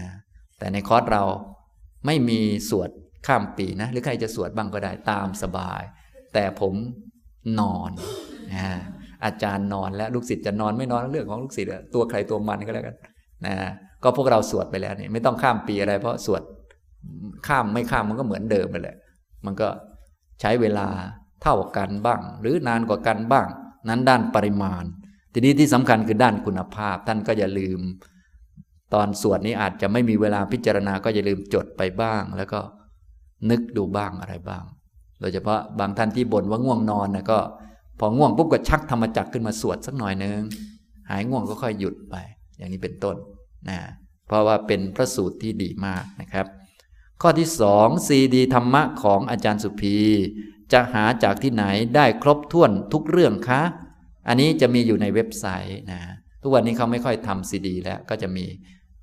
ที่ผมบรรยายในคราวนี้ก็ดี ก็อัดไว้แล้วก็เอาไปแปะไว้ในเว็บไซต์นะในวันพรุ่งนี้ เย็นๆจะแจกหนังสือในหนังสือเนี่ยท้ายหนังสือจะมีชื่อเว็บไซต์อยู่เข้าไปดูในนั้นนะมี YouTube มี Facebook นะมี แล้วก็คำที่ผมบรรยายจะไปอยู่ในเว็บไซต์ซะส่วนใหญ่ และวิดีโอก็จะไปอยู่ใน YouTube นะบางทีถ่ายทอดสดก็อยู่ใน Facebook ก็มี หน้าสดก็มีนะผมนะหน้าสดคือถ่ายทอดสด แต่อันนี้ไม่ไม่สดอันนี้ เพราะว่าเป็นคอร์สเฉพาะคอร์สเฉพาะจะแห้งๆสักนิดหนึ่งนะ อันนี้ทำนองนี้นะครับฉะนั้นก็หาไม่ยากนะยุคนี้นะครับ ก็อย่าลืมหาฟังกัน ฟังให้เข้าใจแล้วก็ที่สำคัญคือต้องปฏิบัติปฏิบัติอย่างนี้นะปฏิบัติให้มันเห็นให้มันทะลุปลุกโปร่งให้มันเข้าใจตามนั้นนะครับ ต่อไปอีกท่านหนึ่ง เรียนอาจารย์สุภีกระผมมีข้อสงสัยว่า หากต้องการบรรลุธรรมจำเป็นต้องบวชเป็นพระภิกษุหรือไม่ อันนี้ไม่จำเป็นนะ ก็จะบวชก็ได้บวชยิ่งดีสิ ก็จะได้มีเวลาปฏิบัติเยอะๆหรือไม่บวชก็ไม่ถึงกับจำเป็น เพราะว่าการบรรลุธรรมเนี่ยสิ่งที่จำเป็นสำหรับการบรรลุธรรมคือมรรคแปดไม่ใช่บวชหรือไม่บวชต้องมีมรรคแปดท่านจะต้องเข้าใจมรรคแปดนะข้อปฏิบัติมัชฌิมาปฏิปทาที่จะทำให้เกิดดวงตาเกิดญาณเนี่ยเราก็สวดไปแล้วก็คือ อริยมรรคมีองค์แปดแปดข้อมีอะไรบ้างก็ต้องไปท่องมาก่อน และแต่ละข้อหมายถึงอะไรบ้าง เราก็ต้องไปตรวจสอบดู หรือถ้าเราไม่สามารถที่จะอ่านด้วยตัวเองก็ฟังครูบาอาจารย์เอานะแล้วจะปฏิบัติให้มียังไงก็ไปถามต่อไปอีกนะก็ถ้ามีมรรคทั้ง 8 ก็บรรลุธรรม ถ้าไม่มีก็ไม่บรรลุ มีเท่านี้ ฉะนั้นที่จำเป็นคือมรรคแในอดีต สมัยพุทธกาลก็ถ้ามีมรรคแก็บรรลุ สมัยนี้มีมรรคแก็บรรลุเหมือนกันนะ อย่างนี้ มรรคแปดนี้ก็เลยเป็นธรรมจักรเป็นอาวุธ คือธรรมะเอาไว้สำหรับฆ่ากิเลส เพราะกิเลสคนสมัยยุคพุทธกาลก็แบบเดียวกับกิเลสของพวกเรา โลภโกรธหลงเหมือนกันเป๊ะทุกประการ ธรรมะสำหรับแก้กิเลสหรือยาสำหรับแก้กิเลสก็อันเดียวกัน เหมือนกับยุคพุทธกาลก็คือมรรคแปดที่ยุคพุทธกาลเขาบรรลุเพราะเขามีมรรคแปดที่ยุคนี้ไม่บรรลุเพราะไม่มีมรรคแปดมีเท่านี้ ไม่มีต่างกัน บางท่าน ที่ยุคนี้ไม่บรรลุ ก็เพราะว่ามันเป็นยุคนี้ค่ะ ไม่ใช่ ที่ยุคนี้ไม่บรรลุเพราะไม่มีมรรคแปดที่ยุคนี้ปฏิบัติแล้วมันไม่บรรลุสักทียากเย็นไม่เห็นบรรลุเลย ยุคก่อนทำไมปฏิบัติง่ายแต่เพราะยุคก่อนเขามีมรรคแปดยุคนี้ไม่มีมรรคแปดปฏิบัติแทบตายมันก็ไม่บรรลุ เพราะว่าตัวสำคัญตัวจำเป็น ก็คืออริยมรรคมีองค์แปดแล้วทำไมยุคเก่าถึงบรรลุง่ายเอานั้นมันเรื่องยุคเก่าเขา จะไปยุ่งอะไรกับเขาล่ะเขาบรรลุไปแล้ว เขาดีซะอีกสิเขาบรรลุง่ายๆก็ดีสิสาธุท่านบรรลุง่าย ดีใจด้วย น่าจะเป็นอย่างนั้น แต่พวกเราทำไมเขาบรรลุได้ ฉันบรรลุยากก็มั่วไปเรื่อยเราลองนึกถึงดู คนยุคเก่าเนี่ยฟังธรรมก็ฟังจากพระพุทธเจ้าโดยตรง สอนธรรมะเพียวๆถูกร้อยเปอร์เซนหรือฟังจากพระอรหันต์ยุคนี้ฟังกับใครครับเนี่ย ฟังกับอาจารย์สุภีลองคิดดูผลมันจะต่างกันกี่เปอร์เซ็นต์เนี่ย มันจะล้านเปอร์เซ็นต์ละมั้งเนี่ยแล้วจะบรรลุยังไงไว้อย่างเนี้ยมันก็ต้องทำเพิ่มนู่นนี่นะมันก็ปกตินั่นแหละผมว่านะมันก็ตามเงื่อนไขนะเงื่อนไขต่างกันจะเอาเหมือนกันมันมันก็มันก็มันก็ไม่ใช่แล้วนะ อย่างเนี้ยก็ดูดิหน้าอาจารย์สุภีกับกับคนยุคพุทธกาลมันต่างกันเยอะไหมมันก็ต้องต่างกันมากทีเดียวนี่อย่างนี้ทำนองนี้นะ อย่างถ้าเราเห็นพระอรหันต์เห็นท่านภาษารีบุตรเห็นท่านพระมหาโมคคลานะ แค่เราเห็นนี่เราก็โอ้โห สวยงามหล่อเหลาเอาการโอ้หน้าเลื่อมใสลูกศิษย์ลูกหาของท่านก็มากนั่งรายล้อม เงียบไปหมดเลยนะนั่งนิ่ง เป็นชั่วโมงสองชั่วโมงไม่มีไอไม่มีจามเลยเราเห็นโอ้หน้าเลื่อมใสมากเลย เราต้องคลานเข้าไป แล้วก็ฟังด้วยจิตเลื่อมใส ฟังด้วยจิตเลื่อมใสด้วยศรัทธาเต็มที่มันก็รับได้เยอะใช่ไหมส่วนพวกเรามานั่งเนี่ย โอ้ฟังก็ ทั้งง่วง ทั้งน้ำลาย ทั้งไอทั้งจามทั้งลองคิดดูผลมันจะต่างกันขนาดไหน มันก็ต่างเท่าที่เหตุมันเป็นนั่นแหละ เนี่ยอย่างนี้ สรุปแล้วมันอยู่ที่เหตุ เหตุคือมรรคแปดถ้ามีก็บรรลุ ถ้าไม่มีไม่บรรลุเท่านั้นแหละ ไม่มีเกินเนี่ย ส่วนเทคนิคอุบายวิธีที่จะเกิดมรรคแปดเนี่ยก็ต้องมาดูอีกที ถ้าไปบวชเป็นพระเนี่ย โอกาสทำให้สำเร็จก็เยอะหน่อย เพราะว่าไม่ต้องทำมาหากินอย่างโยมเนาะ ไม่ต้องมานู่นนี่นั่น แล้วก็มีโอกาสใกล้ชิดกับธรรมะเยอะกว่าญาติโยมเยอะ มีโอกาสใกล้ชิดกับครูบาอาจารย์ที่เรียกว่า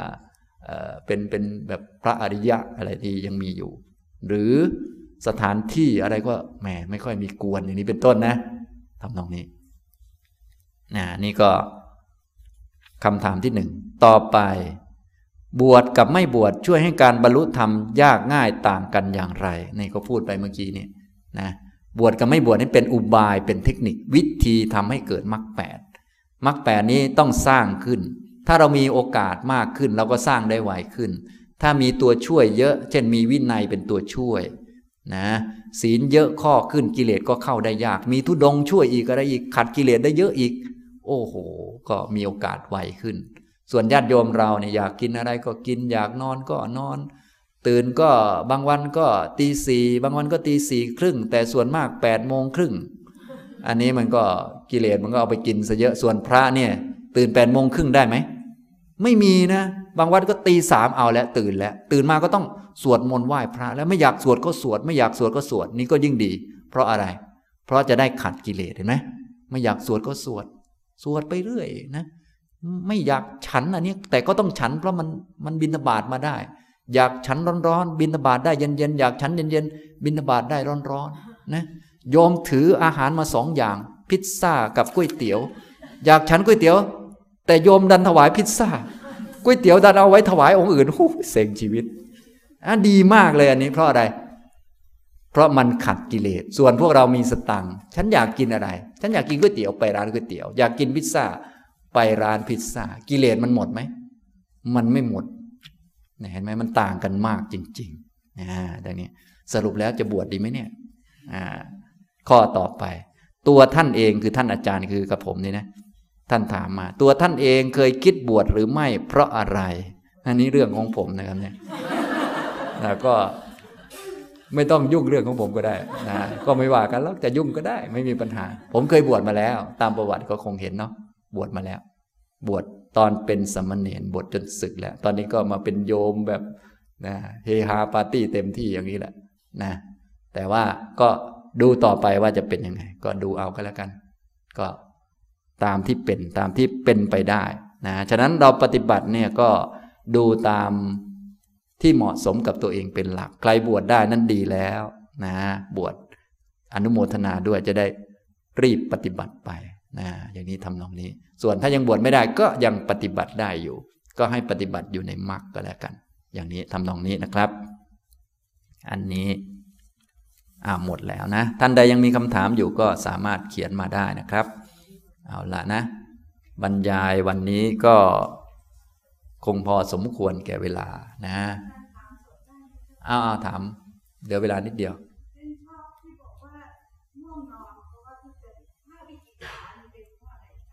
วิจิกิจฉาความลังเลสงสัยนะสงสัย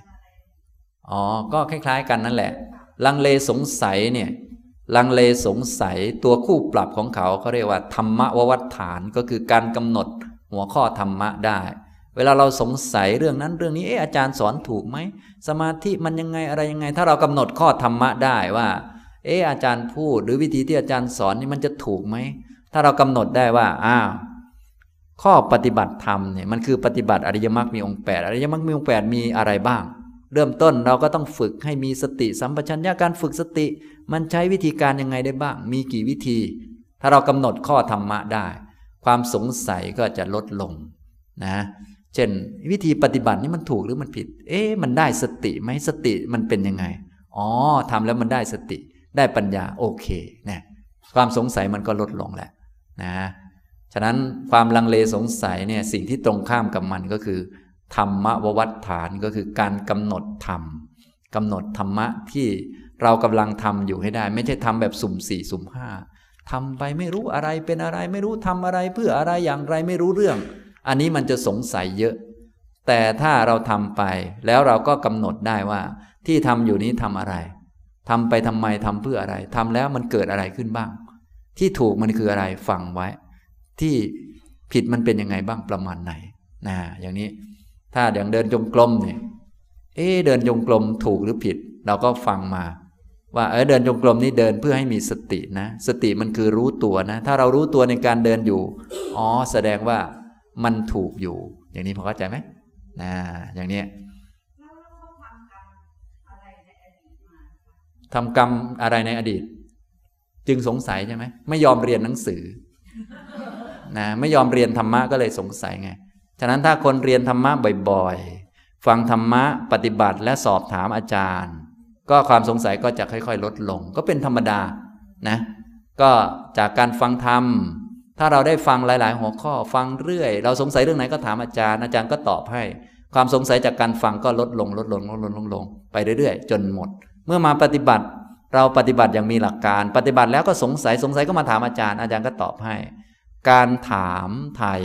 เพื่อให้ได้ข้อธรรมะที่ถูกต้องความสงสัยก็ลดลง ฉะนั้นคนที่ไม่สอบถามหาปัญญาว่าอะไรถูกอะไรผิด อะไรควรไม่ควรกับครูบาอาจารย์กับผู้รู้เนี่ยนั่นแหละคือกรรมเก่าที่ทำให้เกิดความสงสัยนะฉะนั้นท่านไหนที่สงสัยเยอะก็คือกรรมเก่าของท่านคือแบบนั้นแหละ คือไม่ยอมเรียนหนังสือ ไม่ยอมสอบถาม ไม่ยอมพิจารณาทำอะไรเพื่ออะไรอย่างไรก็ไม่ยอมถามเหตุผลให้ชัดเจน ไม่ยอมมีความชัดเจนนะเขาเลยว่าสำหรับความสงสัยสิ่งที่ตรงกันข้าม ความสงสัยก็คือธรรมววัฏฐาน ธรรมววัฏฐานแปลว่า การกำหนดธรรมะได้ ว่าเราทำอะไรทำไปทำไมเพื่ออะไรทำแล้วเกิดอะไรขึ้นบ้าง ถูกอยู่ตรงไหนผิดอยู่ตรงไหนนะกำหนดธรรมะได้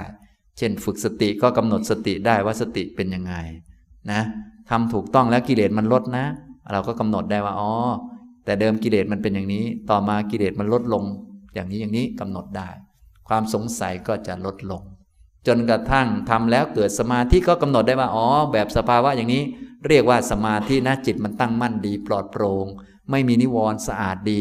นี้เรียกว่าสมาธิกำหนดได้ก็ความสงสัยเรื่องสมาธิก็หมดไปนะรู้จักว่าอ๋ออันนี้คือวิปัสสนานะแยกรูปนามขันห้าได้ เห็นอนิจจังทุกขังอนัตตานะ นี่เรียกว่าวิปัสนา ความสงสัยเรื่องวิปัสสนาก็หายไป เพราะเรากำหนดธรรมะได้กำหนดสมาธิได้กำหนดสติได้กำหนดวิปัสสนาได้ว่า อันนี้คือสมาธิ อันนี้คือสติ อันนี้คือวิปัสสนากำหนดได้ แต่ถ้าไม่รู้อะไรเลย สติเป็นยังไงคะ เดินอย่างมีสตินี่เดินยังไงคะ เรากำหนดไม่ออกว่าคืออะไรนี่มันก็จะงง อันนี้พอเข้าใจไหมนะอันนี้วิธีจะค่อย ๆ ลดความสงสัยก็เลยต้องถามอาจารย์ ถามผู้รู้นั่นเอง ศึกษาหาความรู้สอบถาม เรียน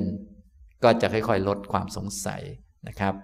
ฉะนั้นท่านผู้ที่ปฏิบัติแรกๆก็จะมีข้อสงสัยเยอะพอสมควร ท่านก็ต้องมีครูอาจารย์ไว้สอบถามตามสมควร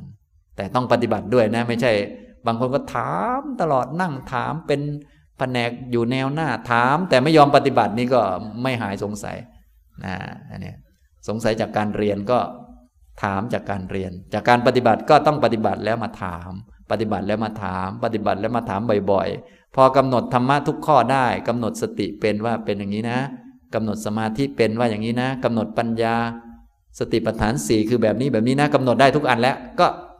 สงสัยก็จะหายไปนะแต่แรก มันจะสงสัยว่าสติเป็นยังไง กายานุปัสสนาเป็นยังไงนะพวกนี้มันจะสงสัยนะครับ เอาละหมดเวลาแล้วเนาะอ่าก็คงพอสมควรแก่เวลา เท่านี้นะครับ อนุโมทนาทุกท่านครับ